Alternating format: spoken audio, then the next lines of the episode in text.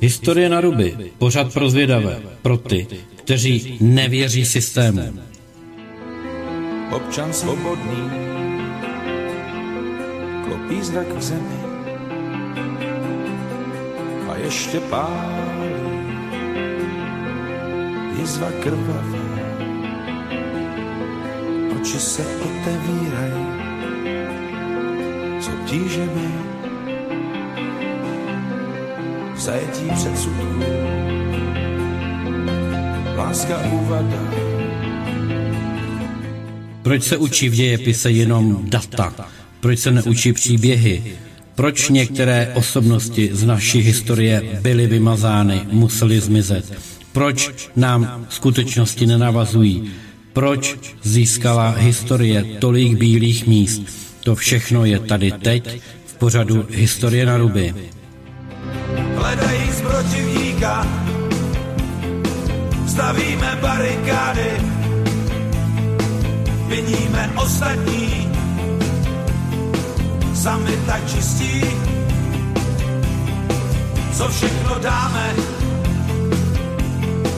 za naše kamarády. Kdo nám přepsal historii? Jaké byly důvody, jaké byly motivy? To všechno je potřeba prodiskutovat a proto jsme tady. Proto se vám od mikrofonu hlásí Petr Václav. vládne sama se nežijeme, přežíváme, pobereme se tu zase. Selma se stal pejsek na slintá, čeká na odběr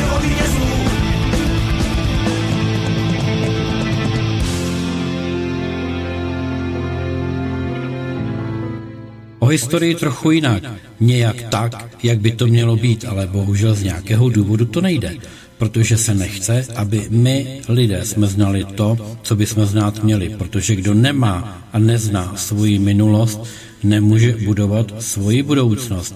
A to je vlastně ten oříšek, který spolu rozlouskneme. Takže na studiu Midgard, na svobodném vysílači CS.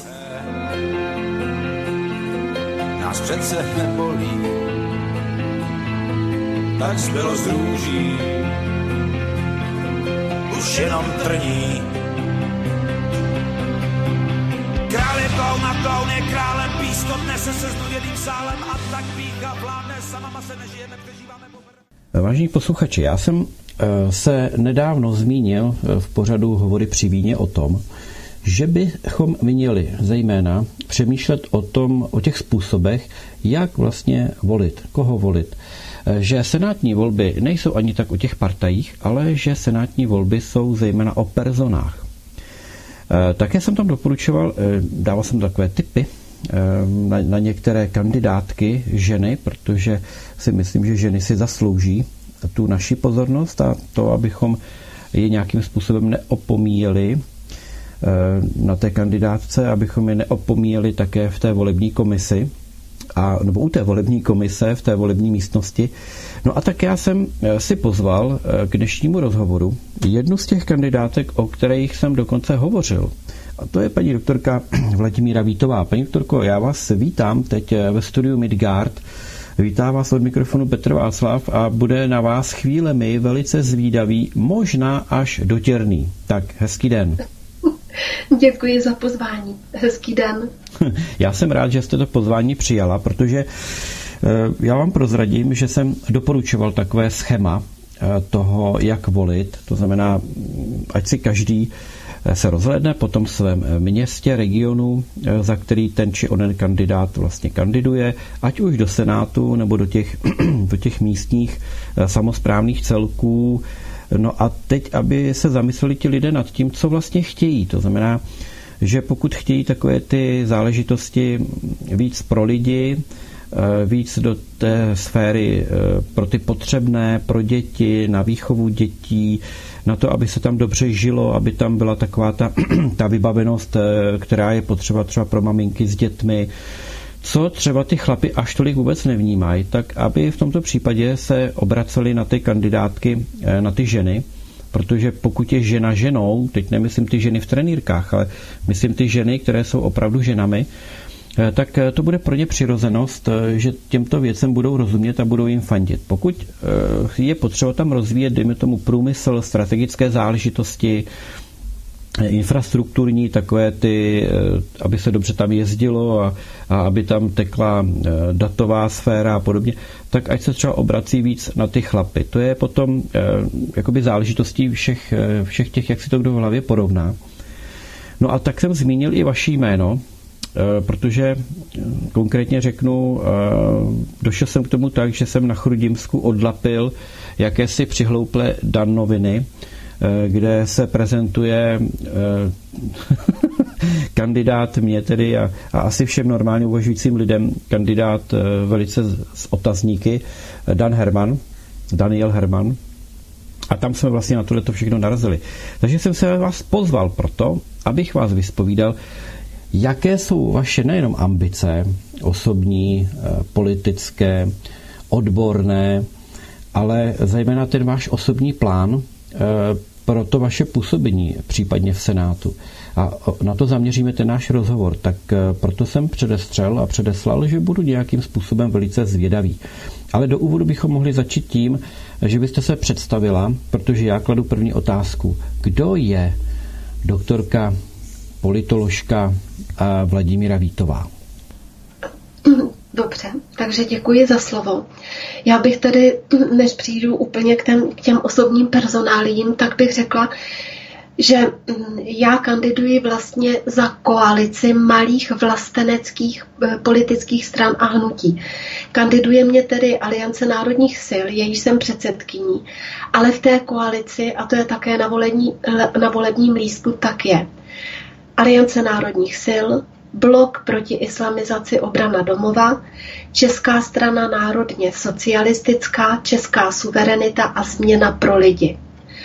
My jsme se dohodli s těmito malými politickými stranami, že, že prostě budeme kandidovat v koalici. Já jinak kandiduji na Praze 8, což je volební okrsek číslo 23 a patří sem území městských částí Prahy 8, potom Březiněves, Ďáblice, Dolní Chabry, Čakovice a území městské části Letňany. Takže to je, co se týče toho okrsku a co se týče tady těch subjektů, které mě kandidují. Já jsem eh, od Českého rozhlasu, stejně jako všichni kandidáti do Senátu, dostala šest takových otázek, které vlastně jsem pak dala i na eh, malý volební letáček, protože eh, jestliže všichni kandidáti měli těch šest otázek tak je pak, a znali odpovědi, tak je pak dobré pro lidi vlastně si ty odpovědi porovnat.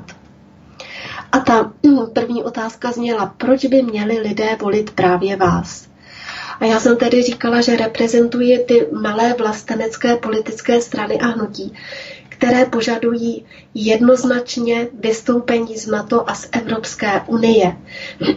A že jsou to dva nezbytné kroky, aby se Česká republika, pardon, aby se Česká republika stala bezpečnou, samostatnou a soběstačnou republikou, která hájí národní zájmy a tradiční rodinu. A te- teď bych to vysvětlila. Jedině když vystoupíme z NATO, tak bude zajištěna naše bezpečnost a uchován mír a Česká republika přestane být zatahována do cizích agresivních válek a do cizích zájmů.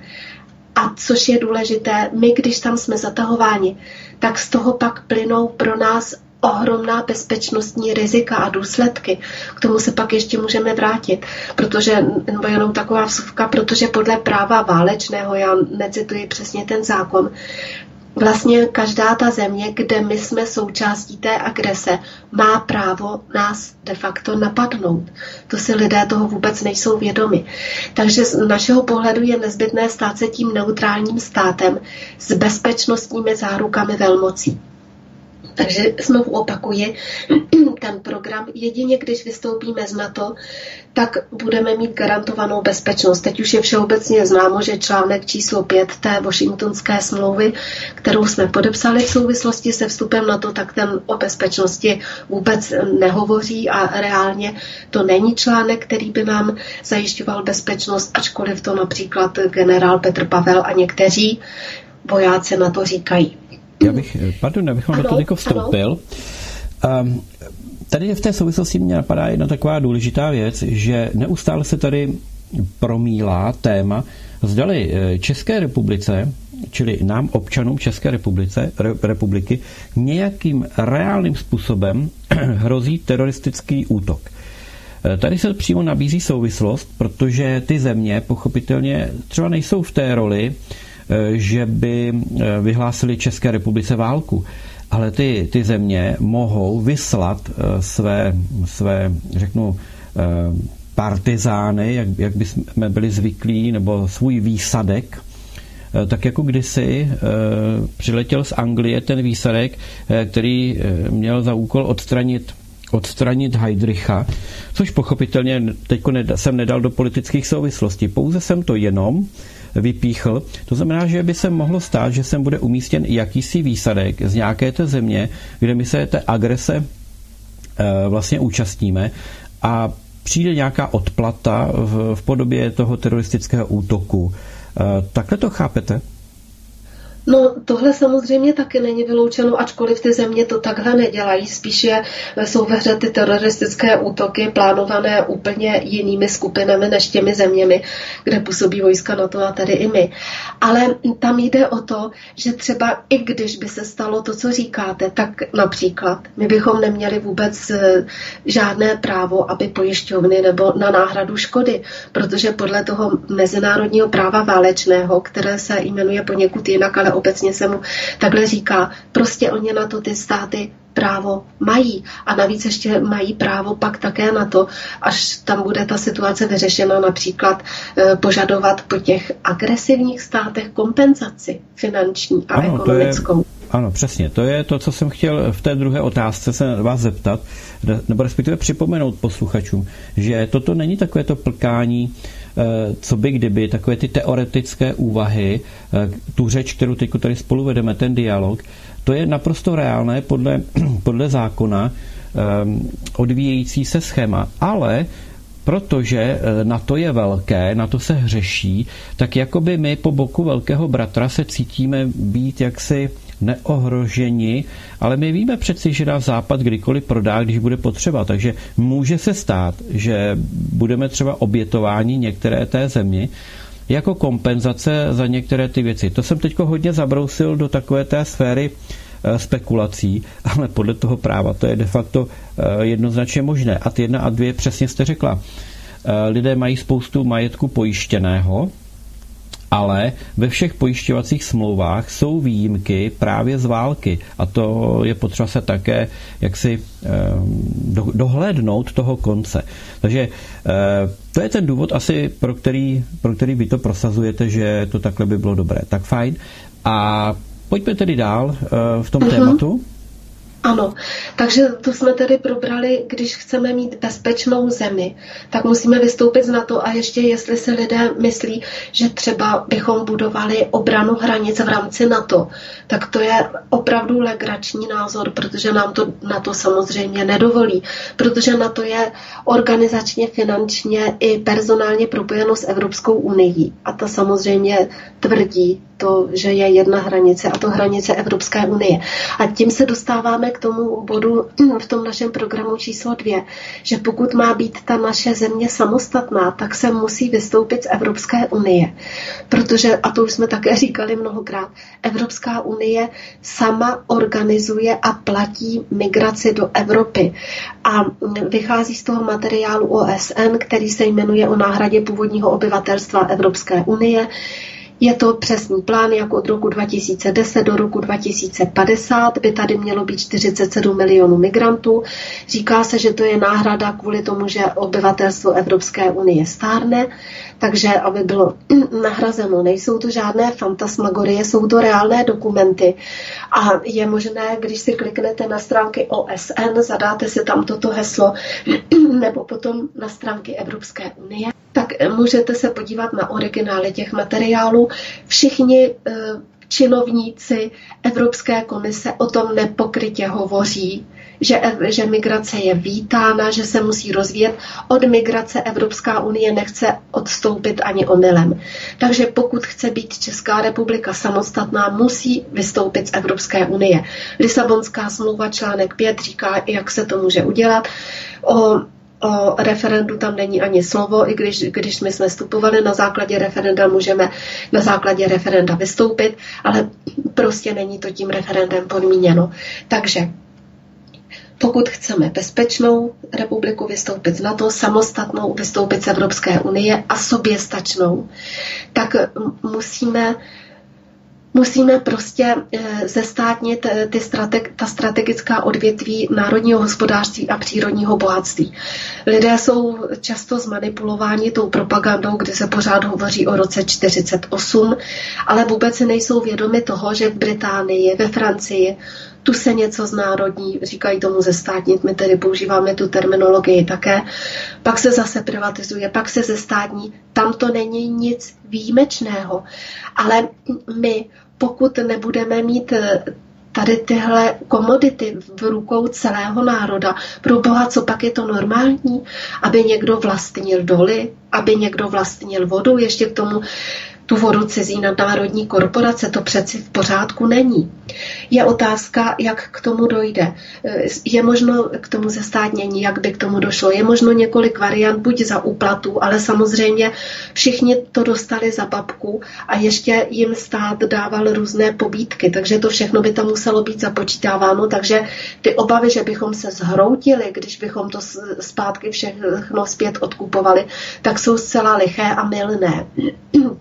Takže toto jsou, to je, to je opravdu program v kostce. Bezpečnost, soběstačnost, a samostatnost, samostatnost vystoupení z Evropské unie, soběstačnost, zestátnění, jak jsem říkala, strategických odvětví národního hospodářství a přírodního bohatství. Protože jinak, když ta společnost a naše země nebude mít zdroje, národní zdroje, národní spotřebu, tak samozřejmě nemůže fungovat jako žádná jiná země. Takže to je takové to gro, gro toho našeho programu, kdy vlastně se nám podařilo do těch třech bodů de facto udělat takový ten makroplán, co je nutno udělat, abychom tady se v naší země mohli žít sami a nebyli kolonií a otroky jiných zemí. Protože v současné době jsme jednoznačnou kolonií Evropské unie i Německa, to jsou také všeobecně známé věci, že my jsme čistými plátci do Evropské unie, že bychom dostávali něco víc, než tam platíme, tak to tedy ani omylem, přestože se nám to pořád tvrdí,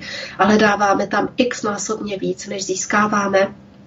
A netýká se to pouze těch poplatků, které jdou přímo do Evropské unie, ale i všech těch vedlejších, jak, jako jsou dividendy a podobně. Ano? Paní doktorko, to je ještě se k tomu dostaneme. Já jenom eh, tady pochopitelně, kdyby eh, tady seděl premiér Babiš, tak by řekl, eh, máte špatná čísla.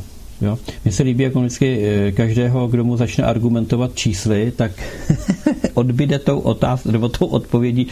Podívejte se, já mám jiná čísla, vytáhne nějaký své grafy, ale to jsem nechtěl.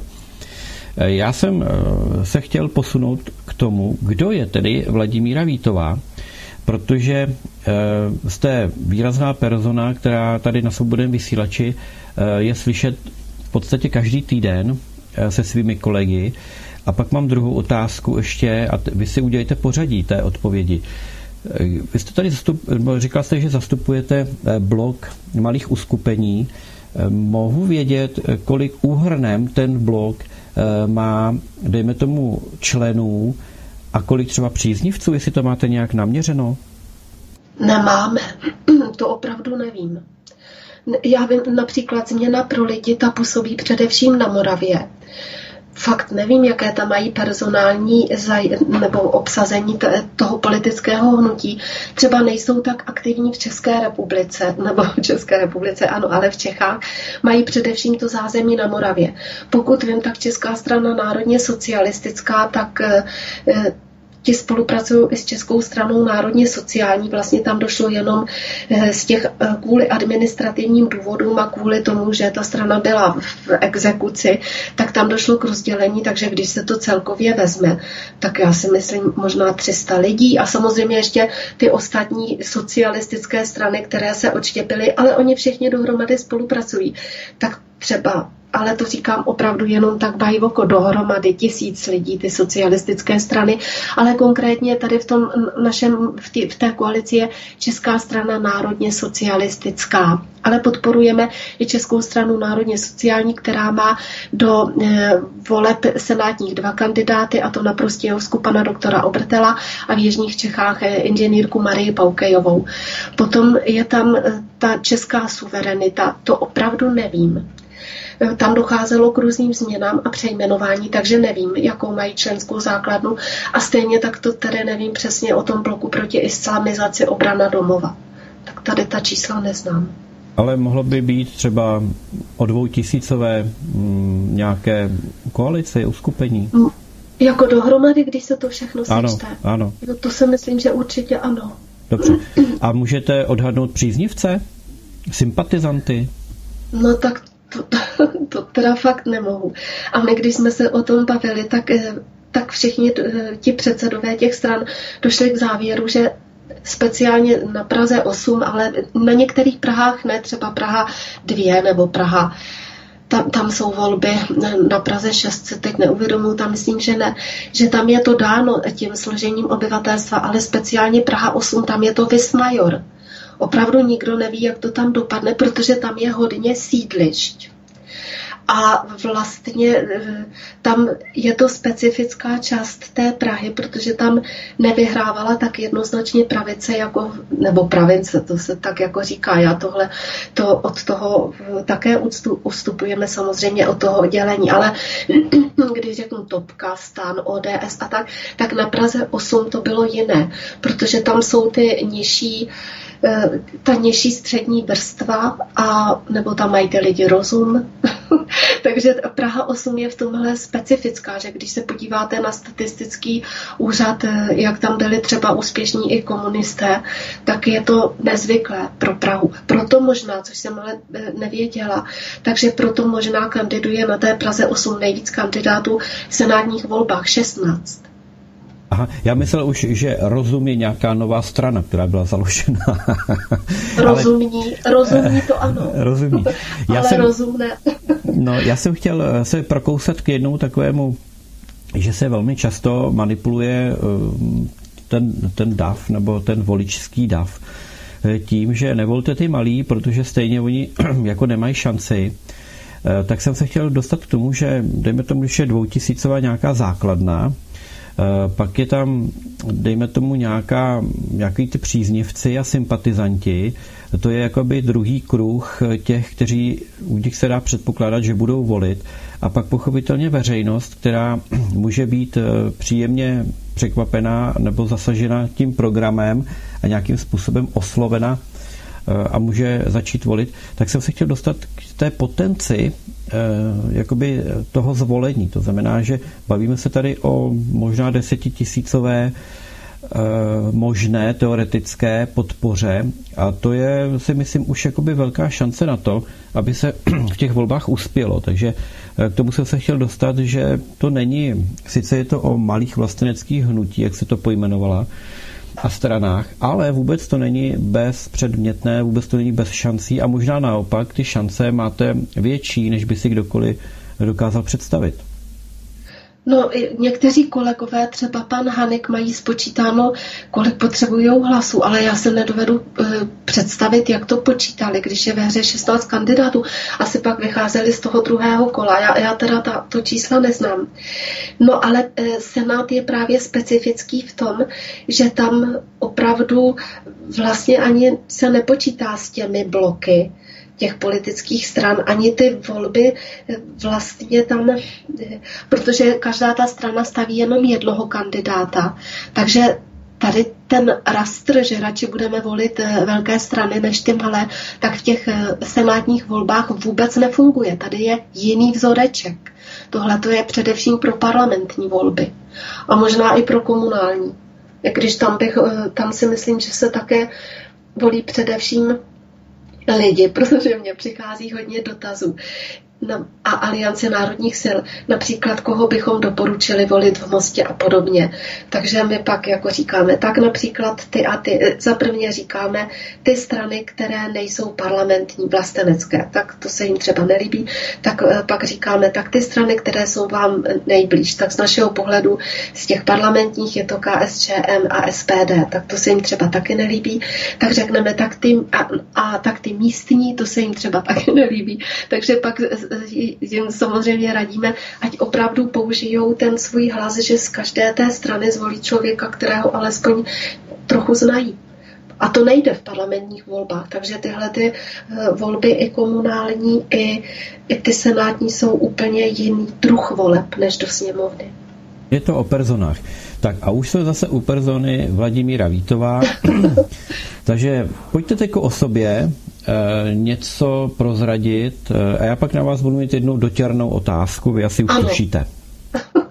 tak prvně tedy tu praxi, tu profesi. Takže jsem tedy absolvovala univerzitu Karlovu oboru žurnalistika, potom jsem si udělala doktorát na oboru politologie, ten velký. Eh, pracovala jsem v mnoha eh, novinách a periodicích, spolupracovala jsem i s Českým rozhlasem. Tenkrát eh, jsem měla na starosti především kulturní věci z kultury. Bylo to například v zemských novinách, existoval pak tištěný, tištěné noviny Express a podobně. Pracovala jsem také ve 100 plus jedničce a v letech, tam jsem byla editorkou a v letech 1998 jsem se tedy stala mluvčí ministerstva školství, mládeže a tělovýchovy, bylo to až do roku 2002 a byla jsem i poradkyní ministra školství, to byl Eduard Zeman. Potom Eh, jsem přešla na úřad vlády, kde jsem byla v letech 2002 až 2009. Tam jsem byla v analytickém oddělení vedoucího úřadu vlády a měla jsem na starosti oblast školství a eh, rezort Ministerstva práce a sociálních věcí. Tam to chodí tak, že vlastně ta vláda vždycky, než jedná ve středu, promiňte, tak vždycky v pondělí se sejdou zástupci jednotlivých ministerstev a úřadu vlády a vlastně říkají si, jaká stanoviska ten, který rezort má k těm jednotlivým bodům, které budou projednávány ve středu na vládě. Takže to, to byl můj úkol a já jsem měla na starosti právě to školství a práce a sociálních věcí, někdy i ministerstvo vnitra, protože tam je velké množství, což mě překvapilo, jako otázek sociálních, eh, týkajících se sociálních otázek. Takže tady jsem byla vlastně za, když byl premiér tedy Vladimír Špidla, Stanislav Gros a potom eh, Jiří Paroubek a, a eh, Topolánek. A pak jsem tedy odešla a stala jsem se koordinátorkou, koordinátorkou Evropských sociálních fondů na Ministerstvu práce a sociálních věcí. Tam jsem byla v letech 2009 až 2014. A ta práce zase spočívá v tom, že Každé to ministerstvo má projekt těch evropských fondů a vždycky dvakrát do roka se sejde ten monitorovací výbor a jednak hodnotí, jak byly čerpány ty peníze na jaké projekty a pak se také tvoří plány do budoucna. A ten monitorovací výbor tam vždycky přijede zástupce eh, z, z té Evropské unie a potom jsou tam zástupci těch jednotlivých eh, ministerstev a i neziskových organizací. A nebo různých eh, ne různých, ale pak ještě poslanců, eh, hlavně poslanecké sněmovny a to tvoří ten monitorovací výbor. A tam se vlastně u každého toho ministerstva, jak jsem říkala, hodnotí, jak k čemu došlo za uplynulého půl roku, jak byly čerpány ty peníze na jaké projekty a zase jaké jsou plány dál. Takže se připravuje dohromady vždycky analýza celého toho rezortu. No pak jsem odešla a vlastně jsem se stala jednatelkou naší rodinné firmy. Bylo to kvůli tragické události v rodině, protože jinak by ta firma zanikla. Takže jsem se stala jednatelkou takové malé stavební společnosti, která je zaměřená na stavebnictví.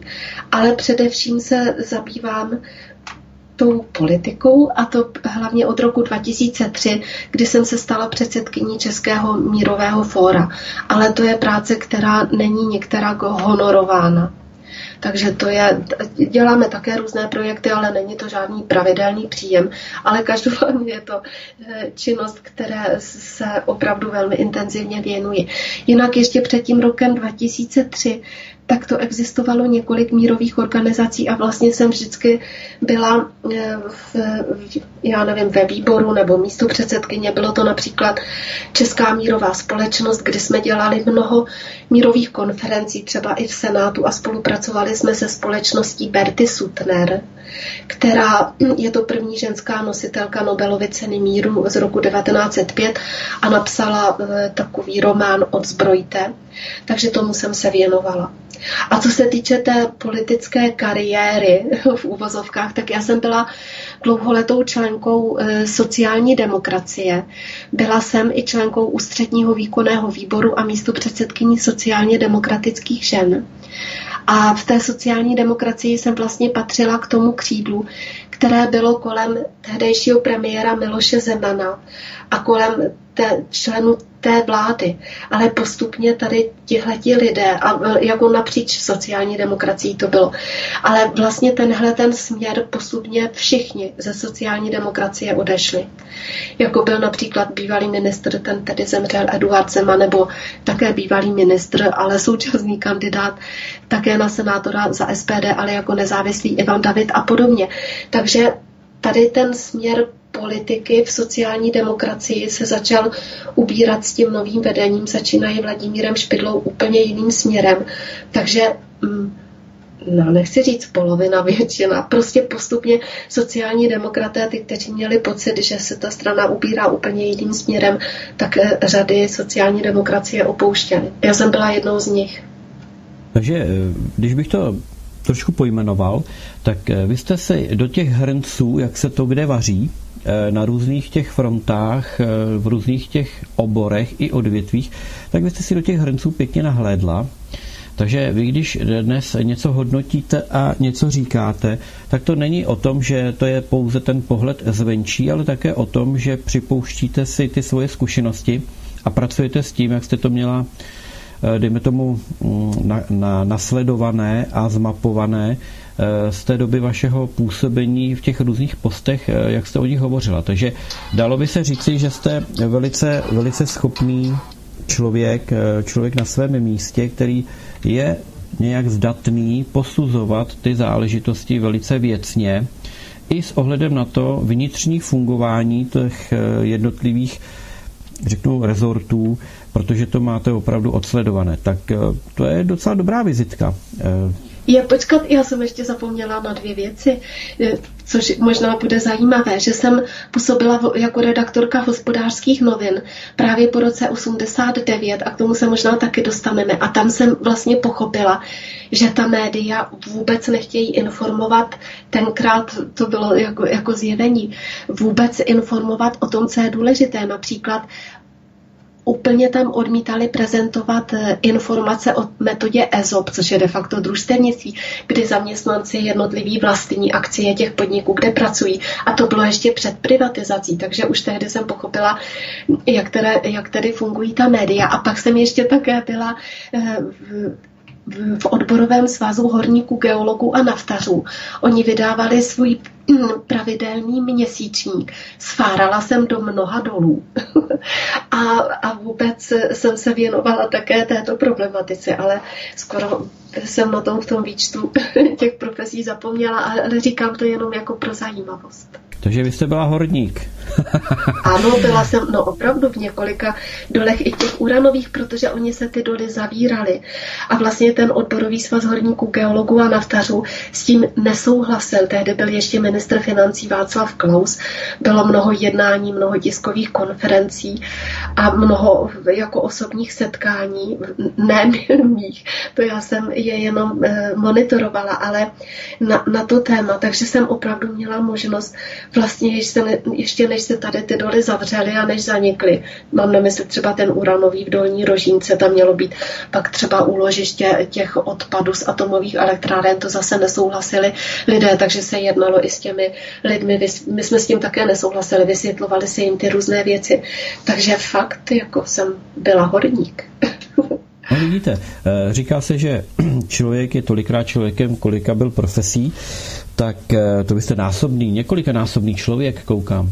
Ale eh, pojďte, pojďme zpátky ještě k vám. Já si vás pamatuji přímo z několika akcí a aktivit. Vy jste taková zarytá aktivistka, v každém okamžiku, nebojíte se mluvit o těch věcech polopatě tak, jak jsou. Eh, nicméně mám takovou otázku na vás, eh, pak si dáme písničku. Eh, přišel mi sem do studia takový článek, který u vás napsal jakýsi pisálek, že vy jste za A pro ruská, aktivistka a tak dál. A potom ještě ten článek vlastně dehonestoval vás jako osobu v tom směru, že vystupujete proti imigrantsky a přitom za svého manžela jste měla kdysi nějakého Eh, řeknu, příslušníka jiného, eh, jiné státnosti a bylo to tam dáváno do souvislostí, jakože eh, jak si protiřečíte. Bylo to, myslím, hodně ve vazbě na to, jak jste vystupovala u Jaromíra Soukupa v tom pořadu. A já už jsem se k tomu vyjadřoval tomu, kdo mi to poslal, že v podstatě takhle se to dělá, že se smíchá několik věcí dohromady a udělá se z toho názor že vy přeci nevystupujete proti eh, imigraci jako takové u těch lidí, kteří oprávněně musí nebo chtějí opustit tu svoji zemi, ale že vystupujete proti ilegální imigraci, proti řízené imigraci Evropskou unii, proti tomu, co teď tady prožíváme jako devastaci, eh, kterou si Evropská unie z našich ještě navíc peněz také platí. Takže eh, pojďme se k tomuto tématu dostat, ať eh, to uzavřeme, to okolo vás a můžeme se věnovat těm dalším otázkám. No, já jsem ten článek také četla a já musím říct, že ten článek je pravdivý, akorát v tom vyznění mi přijde nelogický. Je pravda, že já jsem, už když jsem byla mluvčí ministerstva školství, tak jsem se jmenovala Vladimíra Almaliky. A to bylo legrační, protože tehdy po tom 11. září eh, byly takové dotazy na banky, na jednotlivá ministerstva. A právě, že tenkrát, protože jsem se tak jmenovala, tak eh, to, se to týkalo i mě. To, došlo tam k několika komickým scénám, ty nechci teď rozvíjet. Ale ano, je to pravda. Eh, manžel byl politický vězeň z Iráku, byl tam odsouzen k trestu smrti, on byl profesorem matematiky a tehdy eh, v těch socialistických zemích když se dostal k moci Saddam Hussein, což byl de facto z našeho pohledu sociální demokrat, tam nebyly žádné náboženské strany v těchto arabských zemích. Stejně jako je, to, jako je třeba Assad, protože v Iráku to byla ta strana Bás a, a podobně. Takže když tam byli ti političtí vězni, tak socialistické země nabídly, že mohou tito političtí migranti eh, být nějakou dobu v těch socialistických zemích a část eh, byla i v České republice. A e, oni ale tady nebyli navždy. Například e, on vystudoval manžel ještě kandidaturu věd, týkalo se na VŠE obor regresní statistika, ne, já to teď říkám špatně, no prostě týkalo se to statistiky, ale když tu školu skončil, tak on musel jít pracovat do zahraničí, působil na různých univerzitách v Alžíru, v Líbii, v Sýrii a všechen ten pobyt tady zaplatil. Takže to nebylo tak, jako že by se jim dávaly sociální dávky. Oni tady mohli být, mohli vystudovat a pak to museli splatit. A já jsem o tom měla pořád i jednou na svobodném vysílači, i na svobodném rádiu. Tak, takže to za prvé. Za druhé, když jsem byla na jednání Světové rady míru několikrát, tak tam se jasně ukázalo, a o tom jsem také už hovořila, jaký je rozdíl mezi tou západní Evropou a tím bývalým socialistickým blokem a těmi arabskými zeměmi, co se týče migrace. Na západ od našich hranic považují migraci za přínos pro Evropskou unii a opravdu, opravdu doslova a do písmene za přínos a za největší nebezpečí považují vlastenecké strany. A tam se objevil tenhle ten rozdíl, že když ti lidé mluvili, tak tak to mluvili ty lidé ze západní Evropy a kromě Italů, kteří říkali, vždyť je to bláznovství, ta, ta migrace je ke zničení Evropy, tak to, že jde o zničení Evropy, zastávali zástupci těch socialistických bývalých zemí a pak zástupci Turecka, Sýrie, Iránu, Iráku, Ománu a říkali, jste blázni. Co pak nevidíte, že to jako není normální migrace, že to je řízená migrace k vašemu zničení. Takže zástupci všech těch arabských zemí jsou proti té migraci. Vždyť oni ani nechtějí, aby ti lidé odcházeli. A ti lidé by ani neodcházeli, kdyby nebyli placeni neziskovými organizacemi, které platí Evropská unie a OSN. Když se podíváte na stránky OSN a Evropské unie, tam jsou mnoha miliardové dotační programy pro ty neziskovky, aby získávali ty migranty. Teď se tedy bavíme o arabských zemích, ještě daleko horší je to v Africe. Tady já bych jenom, před... pardon, já bych ano, jenom poprosil, ano. pojďme to ještě za, zasunout eh, časově, to znamená třeba tato jednání, kde zazněly tyto názory, eh, to se psal rok jaký? To se psal rok 2017 a 16. Uh-huh, je to aktuální. Dobře, já jsem ano, potřeba, ano. abychom se umístili časově. Loni. Ano, ano. Ale já jsem o té době nebyla na jednání Světové rady míru, ale i z té korespondence je to pořád stejné, jako oni to vůbec nechápou, to jak kdyby se bavili s Marťanama, musím říct, s těmi zástupci z té západní Evropy. Je to neuvěřitelné. Ale oni jako ne, že by s nimi nesouhlasili, s těmi sociali... Já, promiňte, že říkám ty socialistické země, myslím vždycky bývalé, a, a s těmi arabskými zeměmi. Oni to vůbec neregistrují, jak kdyby to neříkali ti zástupci. Jako pomíjí se to. Oni to nepotřebují slyšet, protože mají svá ne. zadání, jsou to lidé ale, já si, ale víte co, já si ani nemyslím, že by měli zadání. Oni tak opravdu uvažují.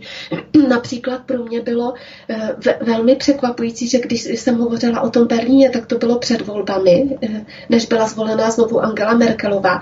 A teď považte, tu, eh, to zasedání té Světové rady míru, tam platili poslanci Die Linke, protože Die Linke je pro vystoupení z NATO. Takže to platili, pak jsme tam měli besedu, hostili nás a teď my jsme seděli u stolu zrovna se zástupci Světové rady míru německými. A byli to starší lidé, nebyly to žádné děti.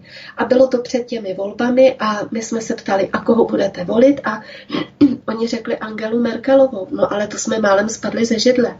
Tak oni Oni prostě eh, vlastně, já vím, že se to teď netýká migrace, to, co řeknu, ale jak, jak tam ty lidi uvažují. Jsou zástupci Světové rady míru. Ví, že to organizuje Dílinke, která jediná německá politická strana chce vystoupit z NATO. A stejně volí Merkelovou, tak jestli tam na západě má někdo zdravý rozum, tak to bych ho teda fakt chtěla vidět.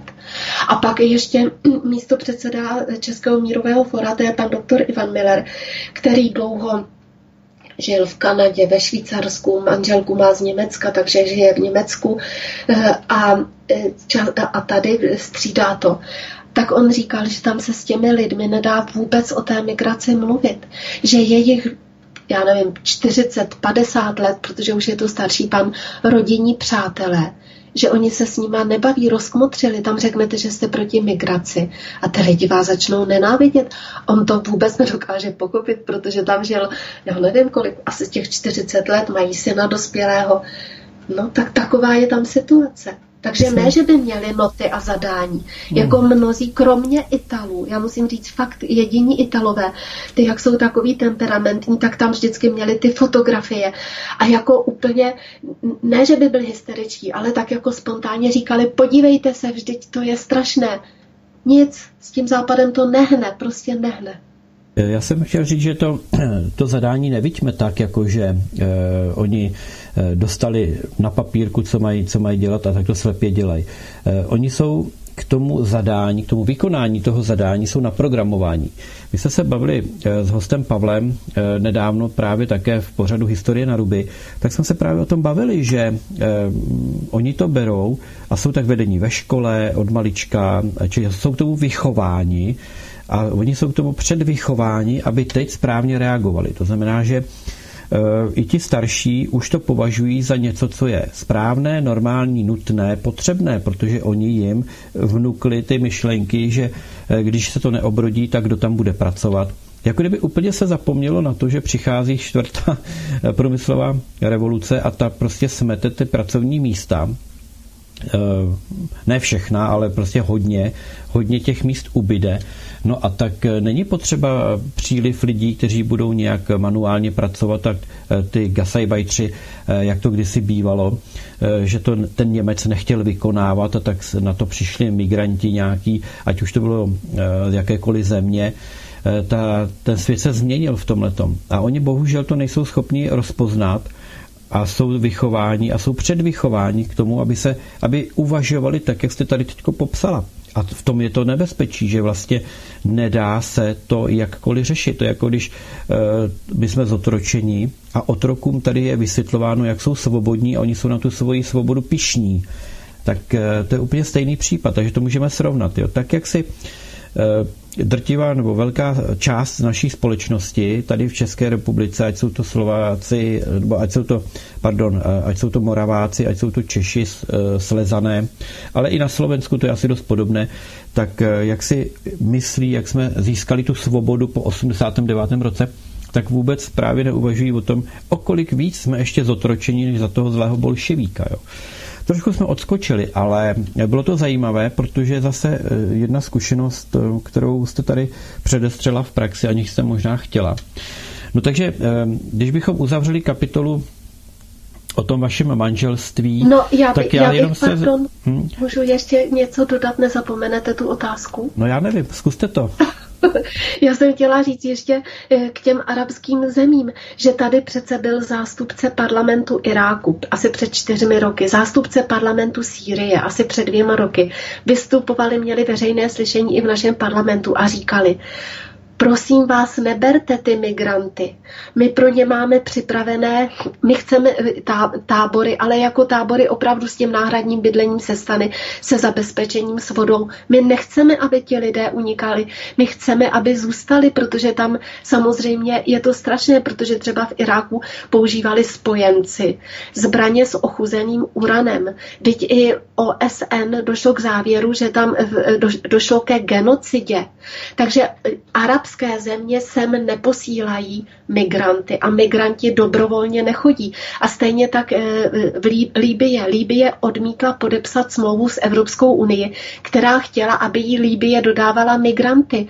A to, co se děje v té Africe, kdy je tam doslova do písmene chytají ty neziskovky, pak nechávají eh, ty, ty muže v těch eh, nějakých táborech, tam jim dávají ty drogy, ten kaptagon, který mají poškozený mozek, kdy je zasaženo centrum empatie, centrum bolesti a podobně. Vždyť ta Afrika, vždyť to, eh, kromě eh, některých těch zemí, které k nám pouští kriminálníky, tak jako kdo by to chtěl, když tam zůstávají jenom ženy a děti.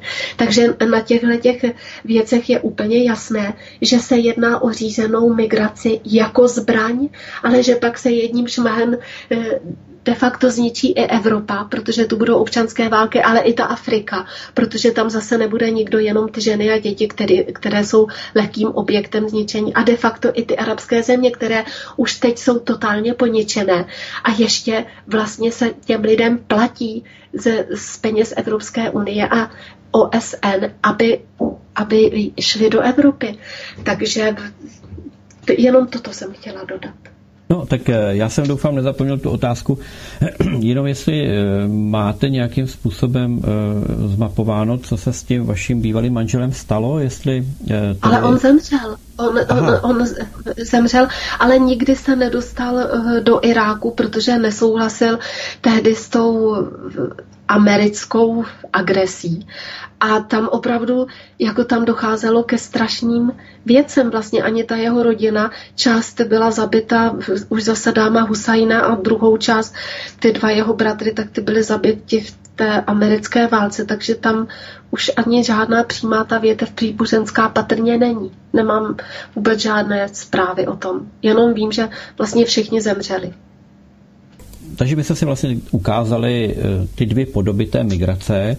Ta jedna migrace, eh, kterou jste popsala na, na tom příběhu vašeho bývalého manžela, a ta druhá migrace, která je tady organizována tak a za těch okolností, jak jste o nich vlastně hovořila. Pojďme si dát písničku. No a ještě já bych, to, no, já bych to úplně uzavřela tím, že opravdu není migrace jako migrace, protože v té první, když, se, když tam nastoupil k moci Saddam Hussein, tak ty socialistické země nabídly záchranu života A znovu opakuji, ale pak to ti lidé splatili a nezůstali tady. On byl hostující profesor v těch arabských zemích, kam mohl jet s iráckým pasem, ale vlastně my jsme ty země nedotovali. My jsme pouze poskytli eh, záchranu života a potom se to ti lidé všechno zaplatili, což se o současné migraci vůbec ani omylem takto neuvažuje. Říká Vladimíra Vítová, eh, kandidátka do Senátu.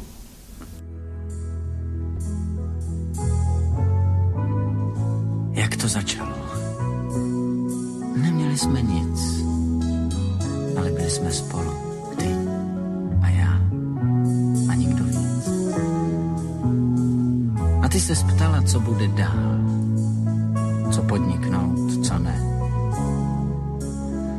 já jen krčil rameny a myslel jsem si své. Jednou je hůř, jednou je líp, život tě nejednou povznes i skří. Jednou si nic, jednou si král, zbývá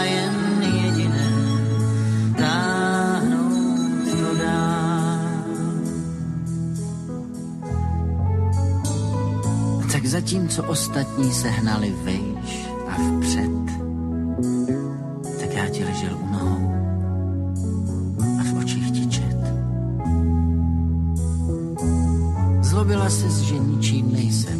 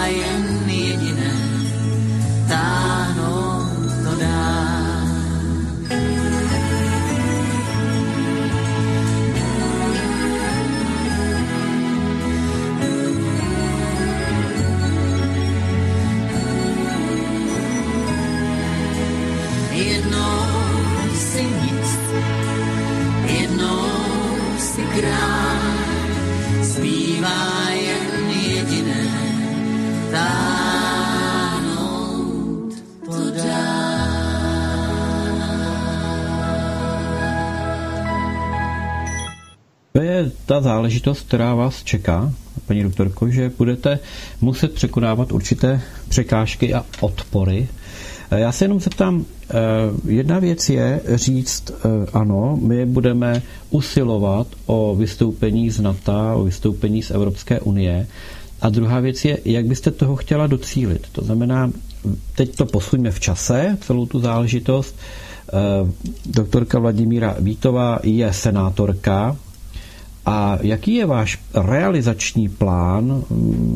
Jakými cestami chcete získat, dejme tomu, eh, tu, ten tah na branku, tu, tu realizaci?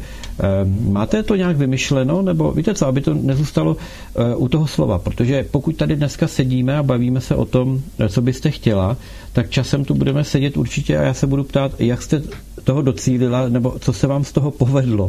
Protože tak by to mělo být a pořád k tomu vedeme posluchače, aby vystavovali účet těm, těm lidem, kterým dali důvěru. A tak by to mělo být obecně. Tak to by tam potom těch moc lidí nebylo, ale, ale pojďme se k tomu vést. Takže moje otázka zní, jaké máte připravené realizační kroky, eh, zatím namyšlené, řeknu, eh, protože ta praxe bude zase ještě složitější a, a jak si bude mít větší odpor toho okolí. Tak jak to chcete provést? No, co se týče vystoupení z NATO, tak Senát to je horní komora parlamentu. To znamená, že má menší, nebo respektive nemá tu zákonodárnou aktivitu, ale jeho smyslem je stabilizace zákonodárství a také je koncipován jako strážce ústavy. Takže opravdu eh, nemá moc těch pravomocí, ale tu stabilizační má, ale má jednu důležitou. A to je, že, mu, že vyslovuje souhlas či nesouhlas s vysláním vojáků na zahraniční mise a s pobytem cizích vojsk na českém území. Takže rozhodně bych byla proti tomu. Jinak záleží na tom, jaké budete mít spojence a jaké vůbec je obsazení toho, personální obsazení toho senátu. Protože hned se k tomu vrátím, ale uvedu jeden příklad. Když byla eh, vláda ČSSD Miloše Zemana, tak ministr školství Eduard Zeman se snažil prosadit některé věci, ale nemohli je prosadit, protože šéfem školského výboru byl v parlamentu, eh, byl člen ODS pan Walter Bartoš a vlastně eh, prostě nešlo to. Takže je možné, že, ne, že se nepodaří prosadit nějaké konkrétní věci, protože já nevím, to byste musel, ani kdyby tam si člověk stoupil a podpálil se jako palák nebo se zastřelil, tak ničeho nedosáhne. Takže já považuji, samozřejmě záleží na konkrétním složení, ale především, že je důležité veřejně vystupovat. Mít už eh, za sebou eh, tu důvěryhodnost, že ve vás lidé věří. Takže tím vlastně jsou ty vaše názory brány v potaz a potom tvořit to informační pole, prostě informovat lidi, to je to minimum, co můžete dělat už jako člověk, který nemá žádnou funkci a když jste v zastupitelském orgánu, tak samozřejmě má to vaše, nebo mělo by mít to vaše slovo větší váhu a můžete se tak teoreticky dostat i do médií a oslovit tak širší okruh lidí. Takže v tuto chvíli v tom já spatřuji svoji největší roli. Nehlasovat v Senátu pro ta vojska, eh, informační pole rozšiřovat a pak samozřejmě také můžete v tom senátu, když se dohodnete, to pak záleží, jste-li v klubu, máte-li předsedu, tak máte jiné možnosti, dělat různé semináře, různé osvětové akce a tam vždycky samozřejmě můžete pozvat ta média. Otázka je, jestli přijdou a budou to vysílat, ale ty možnosti jsou daleko větší ve srovnání s tím, kdy vlastně jenom můžete říkat ty věci na ulicích anebo v alternativních médiích. Je to jakýsi tedy mezikrok, asi bych to spíš pojmenoval, protože eh, jedna, jedna věc je ten program, mm, který někam směřuje, a druhá věc je, že pravděpodobně pro ten program bude potřeba eh, z té vyšší, řeknu, z té vyšší úrovně možností, eh, tedy to dostat lépe k těm zákonodárným, Eh, lidem, eh, těm Ale i do vlády, mm-hmm. i do vlády. Já právě ještě, když se to týká to na to, tak rozhodně bych se snažila o to, aby, a teď ty kroky, které můžete podniknout a ty možnosti, které máte, to je v tuto chvíli vis major, ale tedy využít všech možností, aby byla ukončena příští rok smlouva o našem setrvání v NATO. Protože příští rok to bude 20 let, co tam jsme a podle té smlouvy, kterou jsme podepsali, de facto stačí, abychom napsali dopis, aby ho napsal. Není tam řečeno kdo, jestli vláda, nebo parlament, nebo senát, nebo, ne, nebo prostě nějaký zástupce oficiální té naší země, že my vystupujeme z NATO. Takže to by byla v této chvíli moje priorita. Právě, já jsem to chtěl pojmenovat, že eh, asi nemůžeme očekávat, že by se vám to podařilo v tom volebním období jednou, to prosadit, ale jde o to, získat čím dál tím víc příznivců pro ten názor. Já se přiznám, že k němu mám blízko, i když musím říct, že po nějakých rozhovorech s, s Pavlem, s mým hostem, i, i v podstatě v tom veřejném prostoru toho našeho vysílání, tak jsem takový trošku na vážkách, co je lepší. Jo. Jestli, jestli vystoupit, protože tam jsou velká rizika, že oni nás budou chtít vydrtit a zničit v podstatě přes ty ekonomické vazby, eh, přes měnu, eh, jsou schopni nás eh, týrat všemi možnými způsoby. Nakonec vidíme to třeba na tom Brexitu, že dneska A pardon, už... bavíte se teď o EU nebo o NATO nebo o obou zároveň? Bavíme se o obou zároveň, ale zejména o Evropské unii, protože tam jsou velké páky a vidíme to třeba i na té Anglii, která vůbec není malá, a... a tak to já, já rovnou řeknu, že s vámi nesouhlasím. Za první, Anglie byla čistým příjemcem těch peněz z Evropské unie, to se málo ví. A my jsme čistými plátci. A v tom je úplně ten nejzásadnější rozdíl. Proto někteří z té Anglie jsou na mrtvici, že vystoupili z EU. Znovu říkám, protože to byli čistí příjemci z peněz Evropské unie. A my jsme čistými pláci. Takže když my bychom vystoupili z Evropské unie, tak bychom prostě těmi čistými pláci nebyli. Ale ty peníze by zůstaly doma. A my bychom je rozdělovali tam, kam potřebujeme. A jestliže se týká to, v této chvíli jedné třetiny státního rozpočtu, takže fakt jako vůbec nechápu ty obavy. My jsme tady tou nejlevnější pracovní silou a pořád chceme být jenom jako ti otroci v montovnách a pracovat za minimální mzdu. Víte, Petře, jaká je minimální mzda v Německu? To, možná to víte, ale spousta lidí to 12, neví. Tuším, že to je 8,5 eh, eura na hodinu tak to, to nevím takhle, ale je to 30 tisíc. 36 tisíc je minimální mzda. A to v Lucembursku a v těch dalších zemích je ještě daleko vyšší. A co se týče důchodu, tak samozřejmě taky máme třetinové, ale máme stejné, stejně finančně oceňujeme energii, vodu, bydlení, ne dražší. Máme mezerné potraviny, takže já fakt nechápu, čeho se bojíme. My se tady ani ty dobré potraviny v vůli Evropské unie nesmíme vypěstovat, protože co se týče zemědělství, tak je, je přísně regulováno. Takže my bychom neplatili do Evropské unie, máme naštěstí zatím ještě korunu. Mohli bychom si pěstovat, co bychom chtěli. A mohli bychom tady podporovat vlastní podnikatele, protože vždyť my tady dáváme úlevy těm nadnárodním koncernům. Já jsem třeba jako kandidát do Senátu dostala dotazník od Asociace českých podnikatelů, který dostali i ostatní kandidáti samozřejmě. Odpověděla jsem tam na otázky, vůbec nikde jsem nevěděla, že by ty názory těch kandidátů byly prezentovány, tak nevím, jak s tím naložili, ale tam se právě i ti čeští podnikatelé zabývali jenom tím, jak by, se, jak by měli být více kontrolováni, jak by měl já nevím, ty úřady, já snad, aby každý, teď se to stejně dělá každý měsíc, aby se eh, předkládaly ty eh, prostě ty věci tomu finančnímu úřadu a podobně. Ale ani ti čeští podnikatelé se ani slovem, ani jednou otázkou nezabývali těmi nadnárodními korporacemi, které, takže ty čeští podnikatelé jsou ve srovnání s těmi nadnárodními korporacemi úplní trpaslíci a to oni neřeší. A ještě řeší to, jak více hlídat a kontrolovat české podnikatele.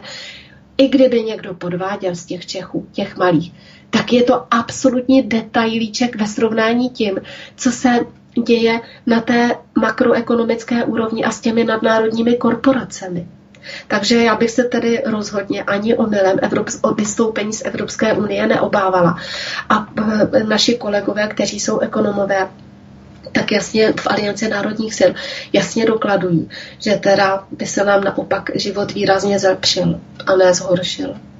A co se týče na... Já s, váma, já s vámi souhlasím. Eh, já jsem do vás dloubnul proto, že opravdu eh, jsem víc nakloněn eh, tomu vystoupení, ale musíme si připustit a musíme vědět, jak budeme balancovat ta rizika, která v podstatě s tím by případně souvisela, protože to je velice nutné. Čili jsem rád, že to máte ale, pardon, nějakým způsobem... Ale musíme si dát na jednu stranu rizika, která by s tím souvisela na, a na druhou rizika, která teď jsou a když si to všechno sečtete, tak ta, která v nich jsme teď, tak x násobně převyšují to, co by bylo možná kdyby.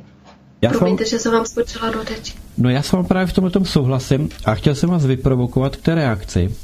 Uh, jsem rád, že jste tak reagovala. Protože uh, jedině tou diskuzí uh, na tu hranu až toho toho poznání, lze dospět k nějakému rozuzlení. A přesně jak to říkáte, každý krok je rizikový.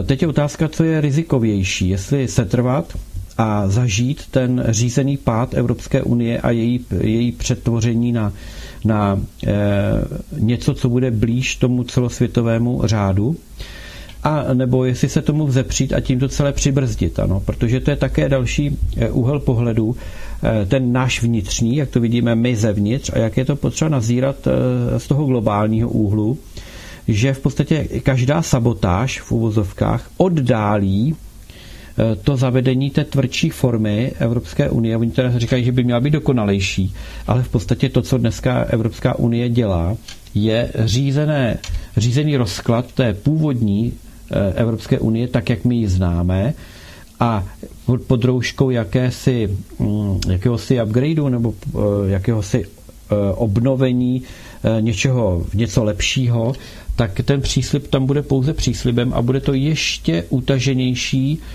kohoutek než do posud. A opravdu tam bude to jádro, které bude žít z těch, řeknu, dalších otrocky fungujících kolonií, které už dneska v podstatě se utvořily a v těch koloniích eh, to pod rouškou toho strachu nebo pod tlakem toho strachu eh, se bude čím dál tím víc zhoršovat. Tak to cítím já, tak to vidím. A proto jsem to tady navedl, to téma, jo? protože opravdu riziko je, že budeme muset, eh, protože měny jsou navázány přes euro na dolar a tak dál, takže my všichni živíme FED, všichni živíme ten americký zázrak, a všichni živíme tu expanzi, která se k nám zpátky obrací a dokonce dneska už sloužíme v těch teroristických uskupeních, eh, které devastují zbytek světa a jednoho dne nám bude vystaven účet a to je to působení v NATO, jak jsme tady eh, už na začátku o tom hovořili. Pojďme to malinko ještě rozebrat. Vladimíra Vítová, eh, senátorka, Vladimíra Vítová, zastupitel. Tak eh, pojďme se teď trošku posunout z toho Senátu do té zastupitelské role, eh, tam, kde kandidujete, a pojďme se věnovat eh, tomu regionálnímu vašemu působení. Co byste... Ale já nekandiduji v komunálních volbách. Ne? Já se, ale tak jsem to špatně... Ne, ne, ne jenom, jenom v těch senátních. Ale jestli to se omlouvám, tom... já jsem to malinko na začátku uh, pochopil, jak jste to uváděla, že ještě navíc někde kandidujete do té regionální politiky. Ne, tak... ne, ne. Já jsem jenom, možná jsem to řekla tak, že jsou ty volby komunální a senátní, ale já osobně nekandiduju v komunálních volbách. A neměla jste chuť kandidovat eh, v takhle tom regionu? My jsme chtěli původně postavit kandidátku, ale víte co, ono je eh, potřeba tak velké množství lidí, třeba na magistrát 65, na jednotlivých Prahách a podobně. Takže jsme se pak i snažili spojit s některými těmi malými politickými stranami a stejně se to nepodařilo dát to ohromné množství, tu masu lidí dohromady.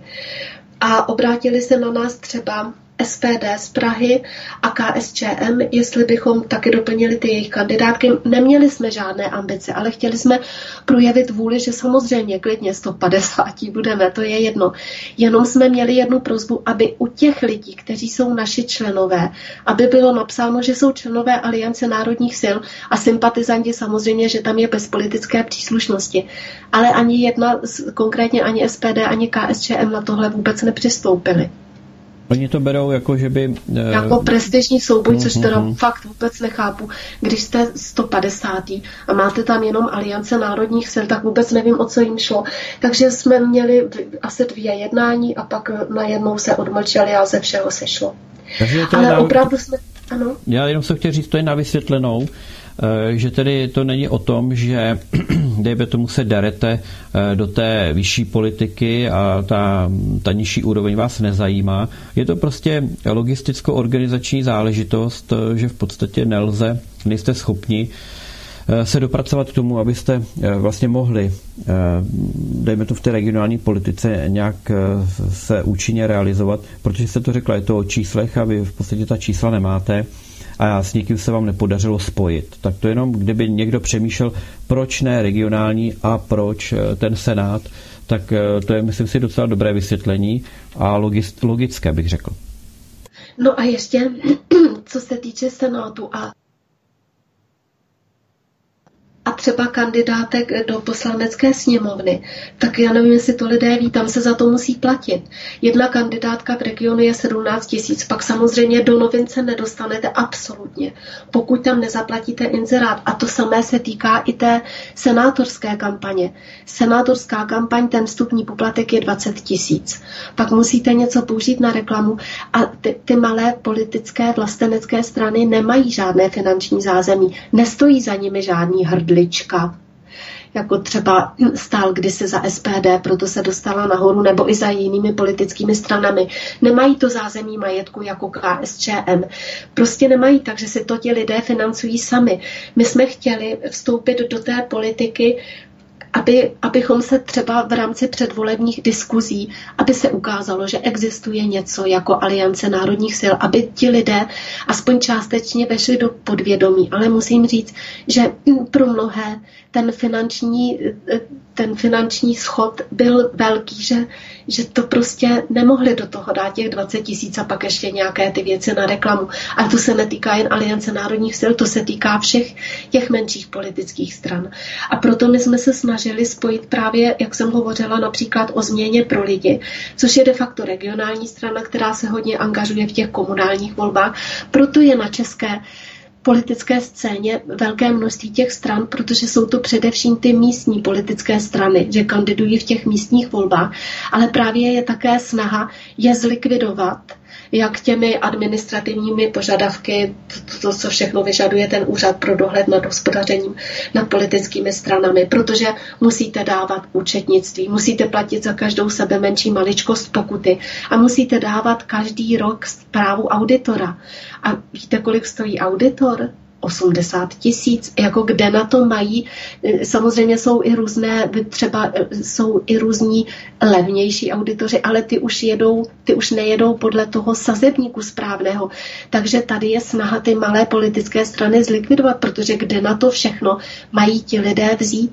Volební kampaň speciálně do Senátu a do poslanecké sněmovny je opravdu tam je ohromné množství peněz se točí a do těch médií se nedostanete, kromě toho, že natočíte teda ty vizitky, veřejnoprávní rozhlas a televize, tak se, tam si to stejně musíte zaplatit ten videoklip, ty vizitky v rozhlase natočíte zadarmo, ale jinak se za každou sebe menší věc platí. Ohromné množství peněz v tom lítá. To je také možná dobré, že se o tom bavíme, protože eh, lidé možná tuší, že to bude nějak složité, že to bude, mm, dejme tomu, i o penězích. Já se jenom zeptám, eh, za ANS, čili za Alianci národních sil, eh, těch kandidatur je, je ta vaše nebo jich je víc? No, v podstatě jsem já jediná. Já jsem se rozhodla, že půjdu příkladem. A kolegové, i když by jako měli tu odvahu, tak opravdu neměli ty finance. Takže e, vy si financujete tyto finanční náklady ano, a ty potřeby? vždycky všechno, ano ze svého. U těch malých politických stran to tak de facto je. Každý, když získáte třeba nějakého člověka, což také máme zpřízněné eh, duše, kteří eh, poskytnou nějaký menší finanční obnos, ale většinou ve velké míře si to ti kandidáti musí platit sami.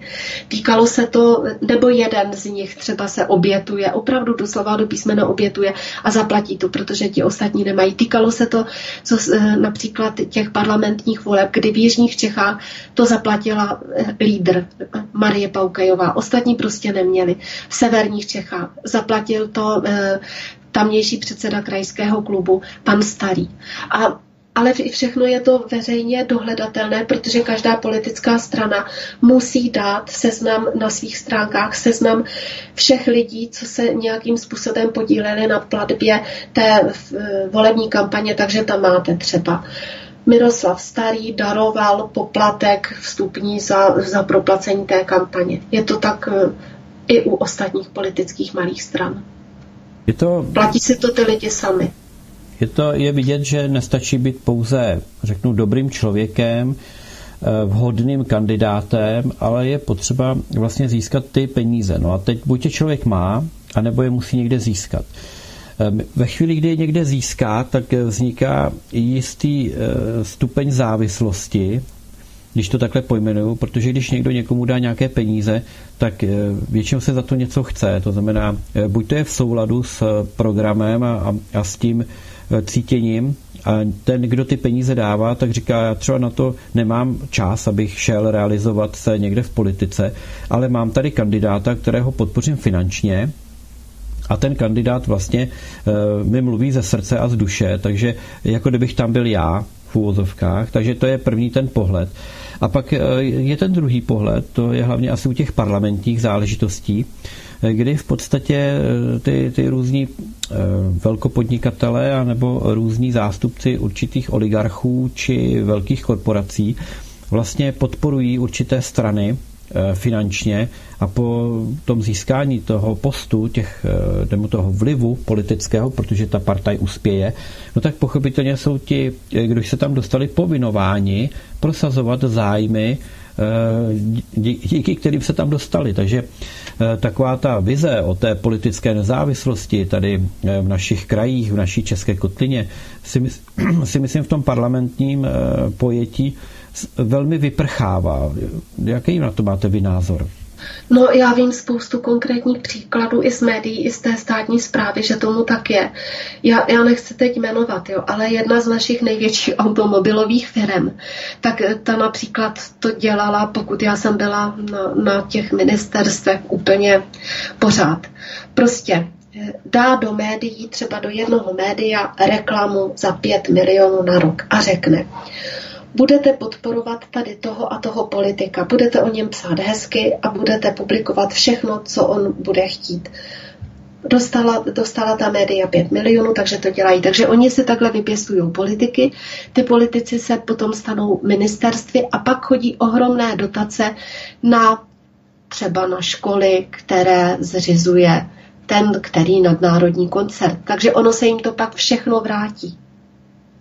Je to budování úplně, úplně od základu, je to budování toho všeho, co potom se eh, může některému občanovi jevit jako eh, jako demokratickou eh, svobodná záležitost a teď konečně jsme si vycinkali těma klíčema tu možnost rozhodovat, ale ono je to všechno úplně jinak. A tady bych teď použil jednu takovou věc, která se mi strašně líbí. Pojďme si ji pustit. Střesme se demokracie. Demokracie je o tom, když dva vlci a jehně hlasují o tom, co bude k večeři. Benjamin Franklin. Benjamin Franklin to řekl naprosto výstižně, ano, když, eh, když se ty vlci eh, u stolu s tím jehňátkem baví o tom, co bude k večeři, tak to jehňátko si pořád myslí, jak je svobodné. tak eh, to jsem, to jsem chtěl eh, navodit tu atmosféru toho, jak to tam chodí. A zase se vrátím, eh, paní doktorko, k tomu, Umíte si sebe představit v tom parlamentním soukolí, v tom senátu, jak se svými názory tam asi můžete uspět? Máte tam představu o tom, s kým byste se tam dokázala názorově propojit? No to také byla jedna z těch otázek toho českého rozhlasu a, a zase je formulovaná tak. Se kterou politickou stranou byste spolupracovala? A když si poslechnete ty vizitky, tak představitelé takových těch proevropských stran a ano a podobně, tak tam říkají, že by nikdy nespolupracovali, já nevím, s těmi stranami, které, a teď je konkrétně jmenujou, ale naopak všechny ty strany, které jako nejsou na tom tak dobře finančně, tak všichni ti představitelé říkají, že by samozřejmě spolupracovali se všemi, kdo prosazují to a to, takže už jenom v těchto vizitkách je vidět ten rozdílný přístup. A já jsem to právě řekla, že samozřejmě je nutné spolupracovat se všemi těmi představiteli, kteří zásadně upřednostňují české národní zájmy a které realizují program ekonomické obnovy České republiky.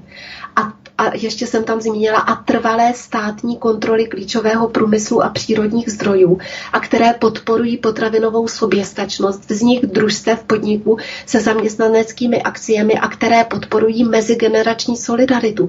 Tohle musí být jediné měřítko protože jinak jako ten je z tamté strany s tím spolupracovat nebudu, je naprostý nesmysl. Takže a myslím si, že v Senátu Senát nerozhoduje o mnohem. Jak jsem říkala, je to především ten strážce stability a pak rozhoduje částečně o zahraniční politice. Ale rozhodně máte tu možnost tam vystupovat. No a že nad vámi někdo bude ohrnovat nos, tak to zase vy můžete nad ním, protože když člověk slyší, jaké blbosti se říkají v Senátu, tak se divím, že se někteří ti senátoři nestydí a samozřejmě v parlamentu taky. Takže já, já opravdu v této fázi to, co může dělat každý z nás, ale na, různé, na různých levelech a ten senát je jeden z levelů, tvořit informační pole a dělat všechno to, co je ve vašich silách a používat k tomu všechny na tom určitém místě dostupné prostředky. Já ráda používám ten citát, že kdybychom setkali na, čekali na setkání s ideálem, tak strávíme celý život v čekárně. Neznamená to, že účel světí prostředky. To v žádném případě ani omylem. Ale použít to, co můžete, s kým můžete spolupracovat, jaké máte momentálně možnosti. Já bych se tam necítila osamocená ostatně. Takovým mohikánem se může teď třeba cítit senátu pan senátor Jaroslav Doubrava. Ten je tam široko daleko sám se svými názory. Ano, já vím, protože on je i členem e, našeho spolku, ale e, řekla jste jedno jméno, e, senátor Doubrava. Máte nějaká další jména lidí, kteří jsou vám sympatičtí svým názorem, kde byste se dokázali asi přiblížit tomu ideálu, protože přesně jste to pojmenovala, ale máte vytipovaná jména, nebo už spolupracujete třeba s lidmi, kteří jsou už dneska v Senátu a je tedy předpoklad, že eh, by tam ta V Senátu se nedá s někým spolupracovat. Kdykoliv jsme se na Senát obrátili, tak se vám nikdo ani neozve. Pouze pan senátor Doubrava. A takovou zkušenost udělalo mnoho politiků, které, kteří hájí české národní zájmy, mnoho mimo parlamentních politiků. Takže v Senátu ve stávajícím tam prakticky jsou dveře zavřené všude. Ale co se týče kandidátů, tak my opravdu podporujeme kandidáty České strany národně sociální a to, ty mají dva a to je v Prostějově pan doktor Obrtel a v Jižních Čechách paní inženýrka Paukajová. Takže spíš z těch stávajících kandidátů. A pak samozřejmě ty kandidáty, které kandiduje třeba Česká suverenita, to je konkrétně pan doktor Rád, protože eh, to, já ještě nevím, jestli česká suverenita teď v tuhle chvíli si neuvědomuje, jestli kandiduje ještě někoho jiného. Takže protože jsou s námi de facto v koalici, tak samozřejmě i jejich kandidáty a potom kandidáty těch politických stran, které třeba Česká, národ, Česká strana národně socialistická změna pro lidi, ti kandidují pouze v těch komunálních volbách, tak ty taky. Ale co se týče těch senátních, tak především ty, které jsem uvedla. Uh paní doktorka Paukeová, eh, nedělala ona eh, starostku Milevská? Ne, starostku ne, ona je, eh, má ten asilový, nebo podařilo se jí vydupat ze země a provozovat asilový dům, dva asilové domy v Českých Budějovicích a je předsedkyní spolku Jeho Česká růže. A byla dlouholetou asistentkou poslance Eduarda Zemana a zastupitelkou v Českých Budějovicích tak se mi spojila nějaká jména. Eh, nevadí, takže mezi těmi kandidujícími by se našli lidé, s kterými byste eh, dokázala eh, účelově nebo účelně, takhle spíš ne účelově a účelně, spolupracovat.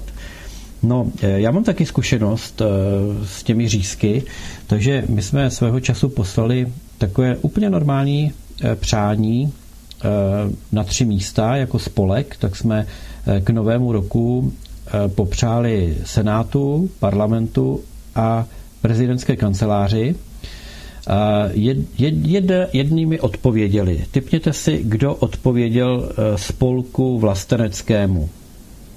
No, podle, jestli mohu podle našich zkušeností soudit, tak si myslím, že parlament. Ne, pouze prezidentská kancelář Prezidentská kancelář. Hmm. Ta, ta nám už taky neodpovídá. Parlament, parlament mlčí, parlament mlčí, senát mlčí. Ale to, to o něčem to vypovídá. No pojďme v tom našem tématu kousek dál. Takže trošku jsme si vyčistili stůl. Eh, víme, že tedy eh, názorově mm, a programově byste si s někým dokázala sednout. Eh, nastolili jsme si to, že jde o, tu infor, o to informační pole, o to šíření a že když něco řekne doktorka Vladimíra Vítová, jako zástupce ANS, anebo doktorka Vladimíra Vítová jako senátorka za ANS, tak to asi bude trošku rozdíl. Takže přece jenom občas i ten senátor někde prolne do toho média. Eh, a o tom médiu bych eh, se s vámi teď rád pobavil. Jaký jste měla pocit eh, z toho vystoupení u Jaromíra Soukupa? Vůbec, jako kdyby z Jaromíra Soukupa možná, jaký máte pocit vy osobně jako, jako člověk? Já jsem ho znám tedy z televize, poprvé jsem ho viděla jako živého člověka.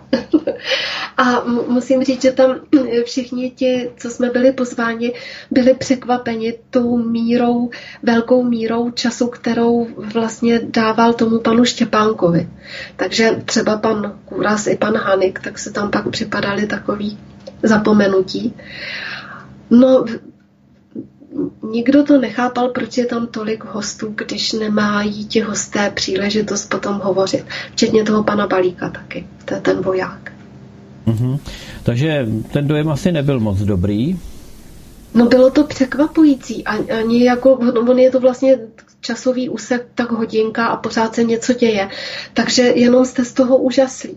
Ale já teď hlavně, pak jsem měla spoustu ohlasů a ty přesně hovořili v tom duchu, o jak, v jakém jsem teď mluvila. A také jiný pocit je, když tam sedíte, anebo když se na to díváte. Takže my jsme neměli až takový pocit jako ti diváci potom. Logicky, protože um, my tady za mikrofonem máme jiný pocit z toho pořadu, než posluchači let kdy, když ho poslouchají. to, je, to se někdy stává, ale... Jo, to tak je, to tak je, samozřejmě. Eh, to tak je. Každý ten pořad nějak vyzní. Eh, zase je to i o tom, že jak host, tak moderátor eh, prostě někomu sedne víc a někomu sedne méně. Jsou lidé, kteří, kteří neustále píší a už jenom proto, že chtějí napsat, tak, tak napíší nějaký názor. Dokonce máme asi dva, tři posluchače, eh, kteří se snaží otrávit ten svobodný vysílač neustále nějakými svými štěky. Ale tak to asi vždycky, když eh, člověk v životě bude cokoliv dělat, eh, tak si vyvolá ty reakce jedny i druhé. Já se zeptám, jak jste připravena na ty, na ty reakce, dejme tomu záporné, s tím, že řeknete, eh, my chceme vystoupit z NATO a EU. Já vím, že jste velice eh, trpělivá v tom vysvětlování, protože eh, se potkáváme na svobodném vysílači tady už takřka rok, vlastně víc než rok, protože oba tady víc než rok působíme. A myslím si, že jste do nekonečna vysvětlující a dokonce i s příjemným hlasem se snažící pořád nějak obez, obezřetně vysvětlovat lidem, eh, jak jste to pojmenovala i tady na moji otázku, jaké je riziko setrvat, jaké je riziko odejít, tak eh, se zeptám, jste nějak vybavena eh, dostatečným způsobem na to, že v té roli senátorky možná ta střelba proti bude větší než třeba jenom jako vystupující Vladimíra Vítová, co by host třeba na svobodném vysílači? No já mám ty zkušenosti, že ta střelba větší nebude. Ta střelba je daleko větší v terénu, protože ti lidi o tom opravdu ví daleko víc. A my, kdy, když jsme se obraceli na úřady, třeba i skrze vojáky, asociace vojáci proti válce, tak úřady sami nemají ta čísla nebo vám je nechtějí dát. A pokud mám zkušenosti z politiky a senátory, tak nejkvalifikovanější informace vám dá vždycky ministr, protože ten má podklady od svých podřízených a ti by teoreticky ta, některá ta čísla nebo já nevím, názvy smluv nebo cokoliv, prostě ta fakta měli, měli mít. Ale rozhodně nečekám daleko ostřejší bitvu v Senátu než mezi lidmi obecně. Zeptám se, uh, pančují se čísla v České republice? No, já pokud mám tu zkušenost třeba z ministerstva školství i z toho úřadu vlády, Možná se to už částečně sjednotilo, ale de facto je nemožné se dopracovat k nějakému relevantnímu číslu. Eh, dám konkrétní příklad. třeba Evropská unie pořád vyčítala školství, že dáváme malé procento z HDP na vzdělávací aktivity. A teď my jsme se teda začali zajímat o to, co všechno tam do toho spadá, protože v těch západních státech, já často tady cituju to, to porovnávání vzdělávání, tu publikaci, co vydávají státy OECD Education at a Glance a teď se zjistilo, že vlastně v každé zemi se do toho započítává něco jiného.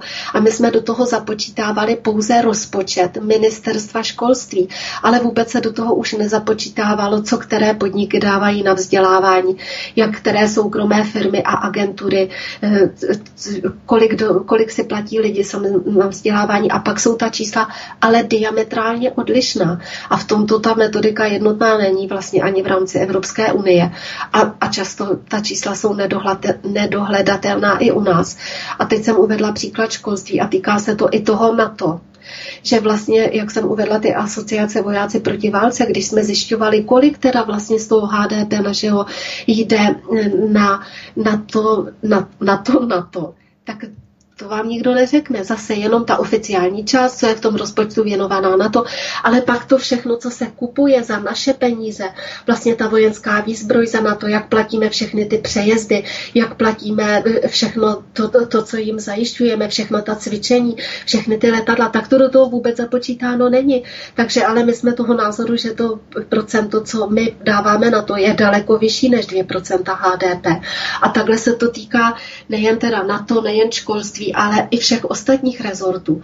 Takže je vždycky vysmajor, o jakých číslech se hovoří.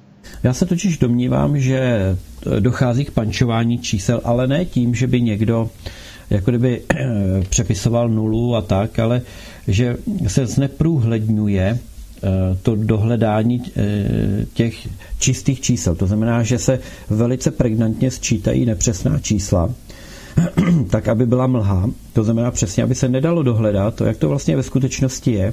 A pokud tedy někdo potom říká, že dáváme málo, že to málo financujeme, no tak může mít pravdu, protože mu nejsme schopni oponovat eh, tím číslem, které bychom na něho vytáhli, a to je právě ta hra, kterou hraje tady eh, vlastně Andrej Babiš, že kdokoliv na něho vytáhne nějaká čísla, tak on vytáhne tabulku a má tam svoje čísla a řekne, tady to jsou čísla moje prostě a vy, ty, vy ta čísla máte špatná. Jo. Což tedy může být za A, buď z pozice ministra má lepší čísla, a nebo mu prostě ta čísla byla uh, jaksi poscháněna a poskládána uh, trošku jinak, jinou metodikou, protože, jak říkáte, neexistuje metodika na to, aby se ta čísla vlastně, ta matematika, aby se projevila v té své eh, původní eh, filozofii, aby matematika byla o těch číslech, která něco vypovídají, ale vlastně matematika tady slouží k tomu, aby se všechno zakrývalo.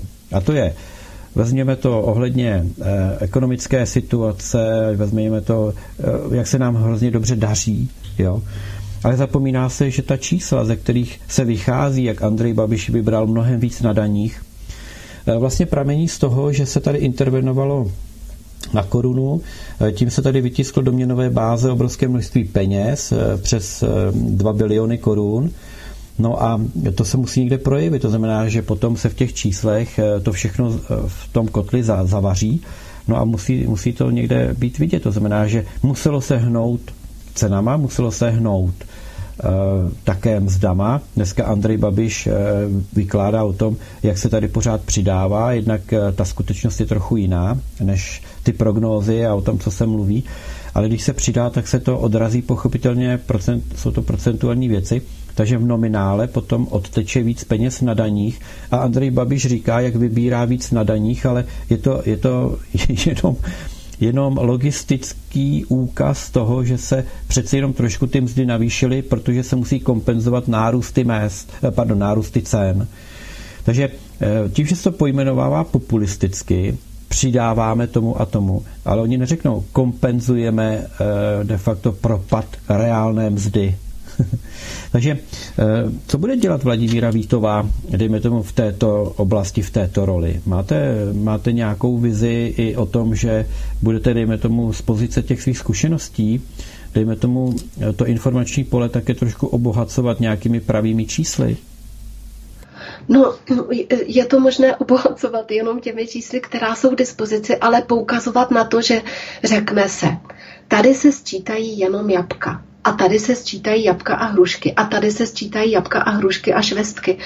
No, rozhodně Zase, v rámci tvorby informačního pole je výborné a dobré na to poukazovat, aby to lidi nebrali jako kánon, jakože když to řekne Český statistický úřad, tak je to ne, jako nezničitelná pravda, protože i ten statistický úřad ty, ty data sbírá, ta data sbírá třeba jinak, než by bylo potřeba. Takže znovu opakuji, ta možnost vystupovat veřejně, tvořit informační pole a lidi informovat. Ale teď už je tam možnost, aby se i lidi sami informovali daleko větší samozřejmě s těmi informačními technologií, než byla před x lety. Takže než se lidi ke všemu dopracují, vlastně v čem všem byli klamáni, tak ono to také nějakou dobu trvá. Vladimíro, doktorko, Vladimíro Vítová, já vás teď chci konfrontovat uh, s pojmem vlastenectví. Uh, povězte mi uh, o vašem vztahu k vlastenectví, jak vy nazíráte tento výrok, tuto, tuto jedinečnou záležitost, kterou zatím si můžeme ještě tak trošku užívat. My máme v programu, že by měla být výchova vlastenectví na školách. Já vycházím z toho, že národ je ta nejmenší nebo ne nejmenší, je ta společenská jednotka, kdy ještě fungují ty mezilidské vztahy a ne jakoby strojové vztahy nebo to centrální řízení. Proto vlastně je teď takový útok na národ. Pro mě je vlastenectví spojené s národem. A národ to znamená lidi, kteří mluví od dětství stejným jazykem, tedy češtinou, která je jedním z nejkrásnějších, nejbohatších jazyků na světě, ne vůbec nejbohatší, protože jednak máme ohromnou melodii té naší mluvy a potom se dokáže vyjádřit, máme nejvíc kořenových slov a dokáže že se vyjádřit nejvíc niancí. Dokonce o tom, myslím, hovořil i ten profesor Čudinov. Říká se někdy, že to je ruština, ale mnohé důkazy svědčí o tom, že to je čeština. Takže pro mě je vlastenectví společné území, společně, společná řeč a tím pádem i společný ten národní zájem, protože když mluvíte jistou řečí, tak ta řeč má určitou vlnovou délku, tím pádem je nějak ovlivňován mozek a proto ti lidé uvažují obdobně. Já jsem třeba byla na mnoha mezinárodních konferencích, kde jsem něco říkala. A teď najednou mě bylo strašně divný, že třeba Němci jako by to vůbec nepochopili. A, a třeba dánové, jako ty se mnou souhlasili. A já jsem jako říkala, co pak jsem to řekla, jako divně, proč to nechápou. A tam byla jedna stará, opravdu stará paní doktorka Olga Fialová a ona mi říkala, oni jsou příslušníky velkých národů, oni ti vůbec nerozumí. A to, to se dá právě přesně dokumentovat i na té řeči. Prostě nějak ta řeč ovlivňuje myšlení lidí a vnímání světa. Proto jsou všechny ty řeči teď na východ od nás a možná, že i v Německu eh, poškozovány tím, že jsou všude dávány ty anglismy, angli, ta anglická slovíčka, ty anglické pojmy, aby byl prostě narušen ten styl uvažování, který souvisí s tou danou řečí. A to samozřejmě pak souvisí s emocionální rovinou, se soucí cítěním, se solidaritou a podobně. To je veliká pravda. Eh, nakonec eh, Josef Dobrovský, Modrý AB, eh, se tomu velmi věnoval, protože vlastně rodný jazyk vytváří na patře určitou vibraci a ta vibrace se přenáší do mozku a to otvírá určitým způsobem cesty k rodové paměti. Takže to, co jste tady vy popsala nějak, tak eh, já to zase nazývám trošku jinak, ale pořád je to o jednom a tom samém, že eh, zachování si rodného jazyka rovná se zachování si té příslušnosti eh, k tomu moudru našich předků a k tomu našemu světonázoru, který máme. A proto je tak velký tlak a snaha, a bohužel někteří rodiče tomu podléhají, že jsou pišní a hrdí na to, že jejich tříletý chlapeček už zvládá tu angličtinu. No právě. Já to považuji fakt za katastrofu. Já také, no ale tak eh, s tím si neděláme. To je o těch individuálních rozhodnutích eh, v těch rodinách. ale já se chci spíš nasměrovat k tomu školství. Víme, že je teď pod velikým tlakem devastace toho poškození a má to, má to dvě roviny. Mluví hodně o tom Václav Klaus mladší a já mu za to strašně fandím. Eh, ta první rovina je v podstatě rozbít to školství stávající, aby se z toho stalo školství, eh, které si budou lidé platit. To znamená, aby vůbec to, ta škola za něco stála, tak rodiče budou platit školné už i na základním stupni. Čili eh, odebrat a zničit vlastně to bezplatné školství, ten přístup k tomu vzdělání úplně každému. Také se to projevuje ty snahy na tom neustále snižujícím se IQ té společnosti. A druhá ta rovina je pochopitelně ta e, přeprogramovat ty lidi už od samého útlého věku a proto vlastně dneska ve školách probíhá tolik různých placených projektů, které jsou pod dohledem těch zahraničních korporací, respektive jimi nastrčených odborníků. A ty všechny projekty směřují jenom k jednomu. Víc ohlupovat ty lidi, kteří jsou geneticky velice vyspělí a mohli by mít eh, ty schopnosti, dovednosti opravdu na špičkové úrovni, tak už od malička je dostávat do většího a většího útlumu a udělat z nich větší a větší bioroboty už, dejme tomu, v tom eh, dětském útlém věku. Takže eh, co Vladimíra Vítová v této oblasti chce a hodla jak si uskutečnit a realizovat, aby, dejme tomu, se ta věc buď přibrzdila, anebo aby eh, se to pospojovalo v nějakou, řeknu, eh, rozumnou koalici i třeba s tím Václavem Klausem mladším a dalšími lidmi, kteří bíjí na poplach a říkají, že to školství, jak, jakmile si necháme to školství vzít, jakmile to školství eh, dáme do rukou zase těch oligarchů, pustíme to za zřetele, nebudeme školství chápat jako strategickou záležitost pro budoucnost národa, ale pojmeme to ryze, dejme tomu eh, spotřebně, tak eh, se z toho opravdu nedostaneme, protože jeden klasik řekl, že mm, kdo získá pod kontrolu výchovu a vzdělávání eh, dětí, tak má ten národ úplně na lopatě. Teď jsem to parafrázoval. Takže máte sem namířeno některé vaše, máte namířené některé vaše, řeknu, aktivity tímto směrem? No, já ještě než na to odpovím, tak bych dopověděla něco k té minulé otázce. Jenomže cílem Aliance národních sil je vrátit český národ zpět do České ústavy. To možná také lidi neví, protože z ústavy České republiky se pojem český národ vytratil není obsažen ani v preambuli, která začíná slovy my, občané České republiky v, Čerách, v Čechách, na Moravě a ve Slesku, v čase obnovy samostatného státu a tak dále. Takže je důležité vrátit do ústavy zpět český národ a také mít zákon na ochranu jazyka českého. S tímto zákonem ve sněmovně dvakrát se snažili eh, to uplatnit eh, dvakrát komunistická strana Čech, Moravy a Slezska, ale bohužel neuspěli. Takže ještě co se týče k tomu vlastenectví a, a k českému národnímu cítění. Takže úkol Aliance národních sil, tedy i můj, je vrátit český národ zpět do ústavy a aby byl zákon na ochranu českého jazyka. A teď je tedy k tomu školství. No, to naše školství, ta, ta jeho degradace, netýká se to jenom České republiky, ale je to celosvětový trend a všechno vychází z té agendy OSN Agenda 2030. Tam je to nepokrytě řečeno, že se má snižovat vzdělanostní úroveň, protože oni vychází z toho, že svět musí být ten trvale udržitelný rozvoj a trvale udržitelný může být pouze, když lidé budou méně vzdělaní, protože méně spotřebují. Taková je logika oficiálně řečena v agendě 2030. Takže z mého pohledu z toho nejvyššího patra je důležité odstoupit od agendy 2030, protože ten termín strategicky udr, teda, eh, trvale udržitelný rozvoj je rozpracován pak v jednotlivých kapitolách rezortních.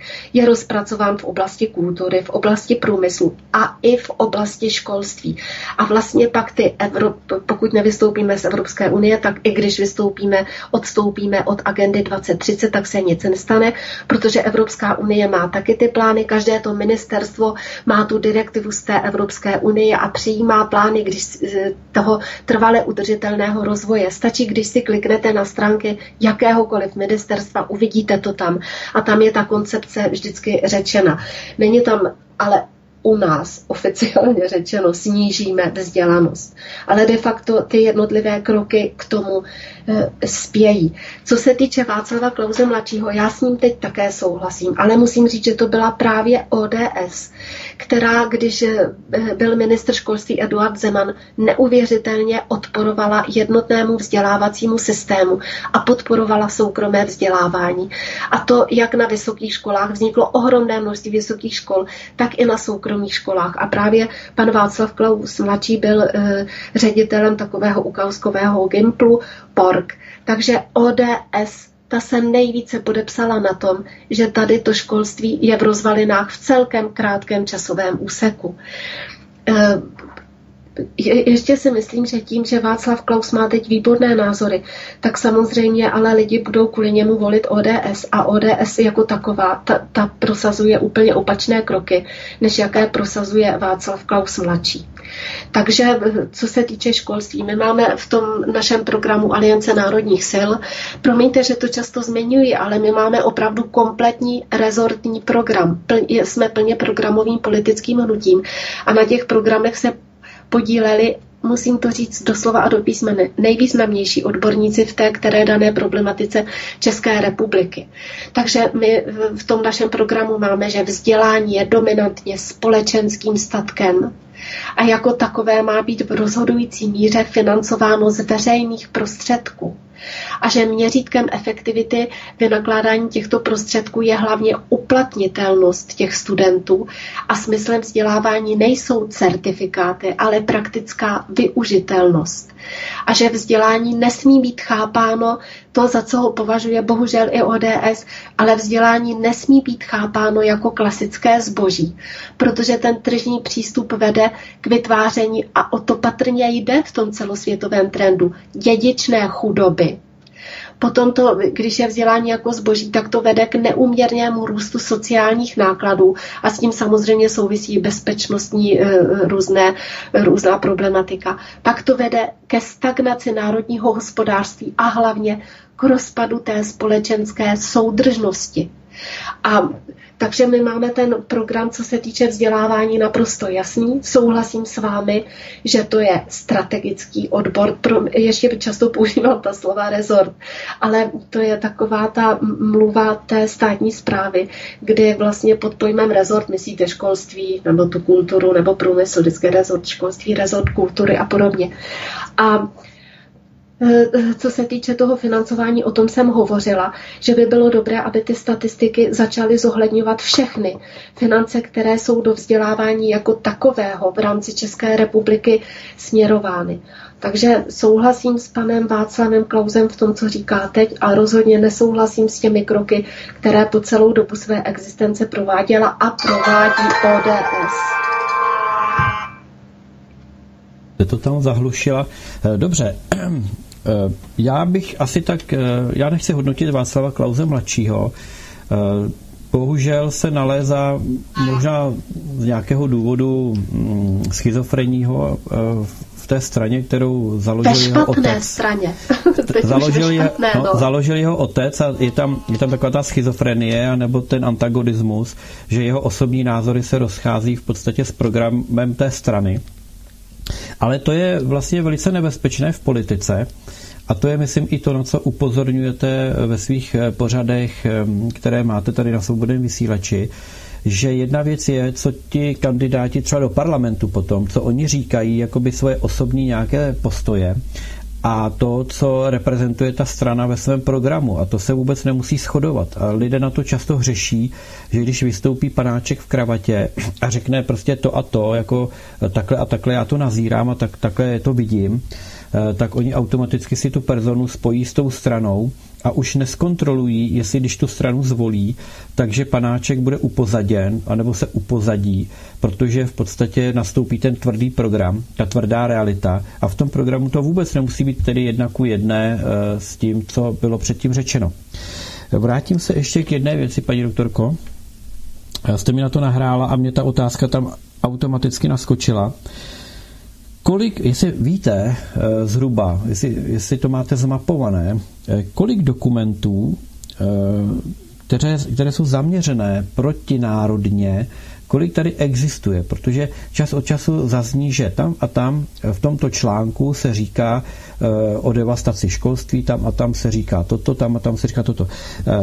Víme vůbec, kolik toho ty partaje, ty vlády eh, tady na, na podepisovali za našimi zády, eh, kdy se tady vyvolávaly různé kauzy, aby se veřejnost fokusovala třeba na kauzu rád nebo na kauzu takovou a makovou a tiše v pozadí, nebo imigranti, a v pozadí se víme, že Sobotka ještě před svým odchodem taky podepsal nějaký docela nebezpečný dokument. Kolik takových dokumentů zhruba existuje, ze kterých je potřeba se jakoby vyvléci, vypovědět se, abychom vůbec eh, nemuseli podléhat, kdyby na nás udeřili na základě všech těch článků, tak nás rozstupují, ano. Takže zatím ta benevolence, že ty články jsou naplňovány buď měkce, nebo zatím jsou v záloze, Eh, v těch jednotlivých smlouvách a, a dokumentech. Víme, kolik toho asi tak zhruba je? Tisíce.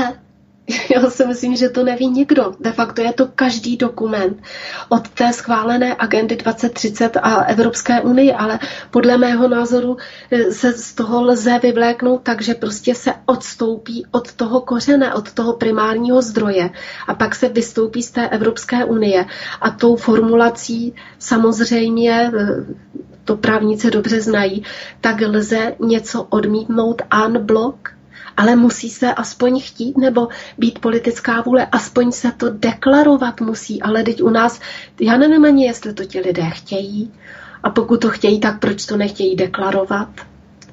Takže pokud neutneme ten kořen, tak je hloupost jako říkat, a to s tímhle nesouhlasíme a s tím také ne, že když jako odstoupíme od toho primárního zdroje, tak samozřejmě to pak bude ovlivňovat i ty další věci.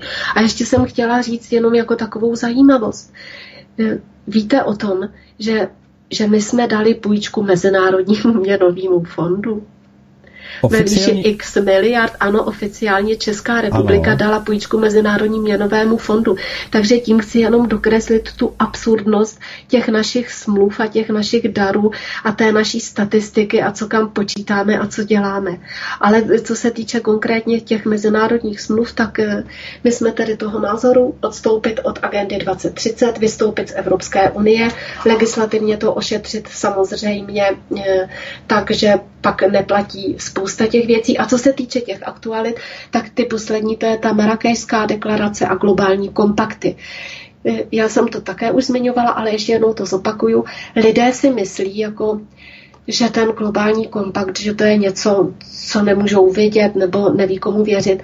Ale prosím vás všechny, ať si na to kliknou. Existuje to v originále, když si tam dáte přeložit do češtiny, tak to uvidíte i v té češtině. A je to přesně tak, jak všichni říkáme, že ta migrace je žádoucí, migrace má být podporována a národní státy mají jít do kytek, do kopru s nima se nepočítá. Takže to je ten poslední dokument, který možná teď podepsal asi určitě pan Hamáček v, v New Yorku, v OSN. Nemáme o tom, vidíte, vůbec žádnou zprávu. Vůbec nevíme, k čemu tam došlo, jestli se podepsalo něco unblock nebo s výhradami, protože lze něco podepsat, jako Švýcarsko třeba odstoupilo od toho od jednoho paragrafu mezinárodní smlouvy, která zakazuje používat zbraně proti migrantům. Proto Británie, proto Španělsko, proto nikdo nepoužívá proti migrantům zbraně, protože to zakazuje tato mezinárodní dohoda. A Švýcarsko odstoupilo od toho paragrafu té mezinárodní dohody a zbraně proti migrantům používat může. Takže i tahle ta možnost e, je v tom mezinárodním právním řádu. A když se vrátím zpět k tomu Hamáčkovi, tak my nevíme, Původně to měl podepsat prezident. Ten tu svoji pravomoc delegoval na premiéra a premiér pravomoc delegoval na Hamáčka, který ani není ministr zahraničních věcí, pouze zastupuje ministra zahraničních věcí a ten tedy tam udělal co? v OSN. To Nevíme. Nikdo, ano, to nikdo no. neví, protože to je přesně to, že eh, se o tom důležitém vůbec, ale vůbec eh, neinformuje. Eh, paní doktorko, čas se nám pomalu nachyluje. Náš dvouhodinový speciál utekl jako voda. Já bych měl asi závěrečnou otázku. Jak vidíte svoji možnost uspět? To znamená, Eh, jak vidíte to, že budete zvolena? Na kolik procent se cítíte? Já, já fakt nedokážu vůbec eh, říct to procento, protože znovu, jak jsem říkala, speciálně na té Praze 8 nikdo neví. My jsme do, neměli žádnou volební kampaň, pouze jsme využívali alternativní média. Takže opravdu nevím, ale já bych si to přála nejen eh, kvůli sobě, protože člověk do toho nese kůži na trh, tak to je samozřejmě. Ale že by, kdybych uspěla, že by to byl impuls pro ty vlastenecké strany a také i pro lidi, že s minimem těch finančních prostředků a třeba s argumenty a, a pokud s nimi lidi souzní, tak lze uspět. Takže já bych si to především přála kvůli tomu, aby to byl impuls pro lidi a pro vlasteneckou politickou scénu. A to Já... procento vám opravdu nedokážu říci. Já bych vám přál, aby ta vaše kandidatura byla naplněna, abyste se stala senátorkou. Senátorkou, která eh, byla zvolena alternativou, abyste se stala senátorkou alternativy a abyste naplnila ty, ty všechny svoje představy, ambice, eh, aspoň do té míry, aby se věci pohnuly a aby se to jako hnízdo ptačí začalo budovat Eh, stéblo po stéblu a jednoho dne eh, to mělo takovou sílu, aby to začalo eh, v té společnosti lidem otvírat opravdu oči, protože přesně jak říkáte, my se bavíme o vystoupení z Evropské unie a NATO, ale je to vůbec jakoby myšlenka většiny té společnosti, protože ta společnost je pod ohromným tlakem manipulace z mnoha stran No a už ani vlastně nikdo nerozpoznává, kdo je manipuluje, nebo že vůbec jsou manipulováni ti lidé. Takže já bych si přál za alternativu, abyste uspěla. Eh, to vám přeji i osobně, protože vás znám jako člověka, tak eh, to vám přeji i eh, od srdce já. A budu velice rád, když se vedle, na, vedle senátora Doubravy budeme moct obracet také na vás a nějakým způsobem tam budeme mít jako alternativa dobré a kvalitní zastoupení. Takže to je ode mě. Jestli se chcete rozloučit a už pomalu půjdeme do finále.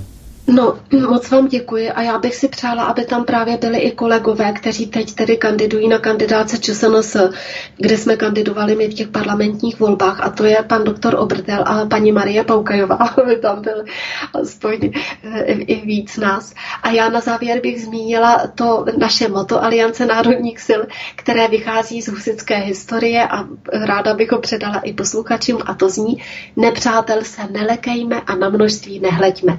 Proto jsme jsme také do té senátorské volby šli skrze moji osobu. A děkuji vám ještě jednou za pozvání a za pozornost posluchačů. Říká eh, doktorka Vladimíra Vítová a já společně eh, děkuji jak jí, tak posluchačům, že jste s námi byli a že se vyjádříte u voleb tak, aby jsme opravdu jako alternativa měli to kvalitní zastoupení. To je všechno od mikrofonu se loučí Petr Václav.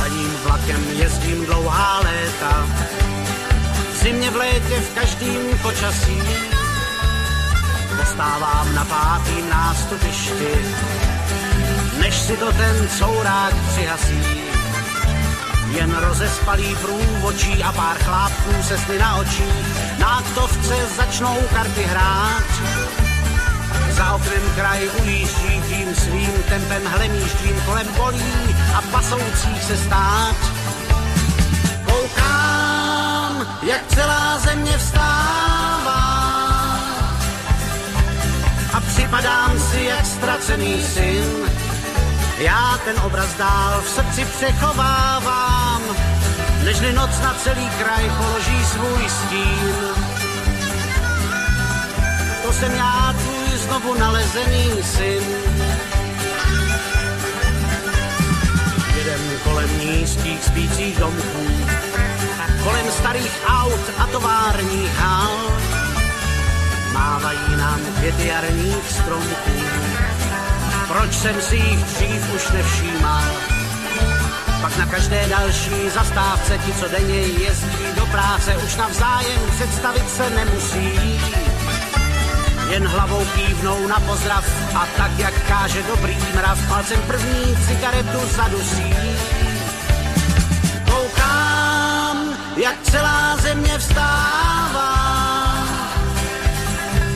a připadám si jak ztracený syn já ten obraz dál v srdci přechovávám, nežli noc na celý kraj položí svůj stín. To jsem já, tvůj znovu nalezený syn. Přidali nám cestou jeden vagón, spoždění jsou vždycky zbytečná. Strejda mi čte přes rameno z novin, za chvíli se blíží konečná. Už je tlačenice, jak má být, i průvočí se musel probudit a chlápkové už nemají kde hrát. Jen za oknem kraj ujíždí tím svým tempem hlemíždím kolem polí a pasoucích se stát. Koukám, jak celá země vstává a připadám si jak ztracený syn já ten obraz dál v srdci přechovávám, nežli noc na celý kraj položí svůj stín. Koukám, jak celá země vstává a připadám si jak ztracený syn. Já ten obraz dál v srdci přechovávám, nežli noc na celý kraj položí svůj stín to jsem já, tvůj znovu nalezený syn.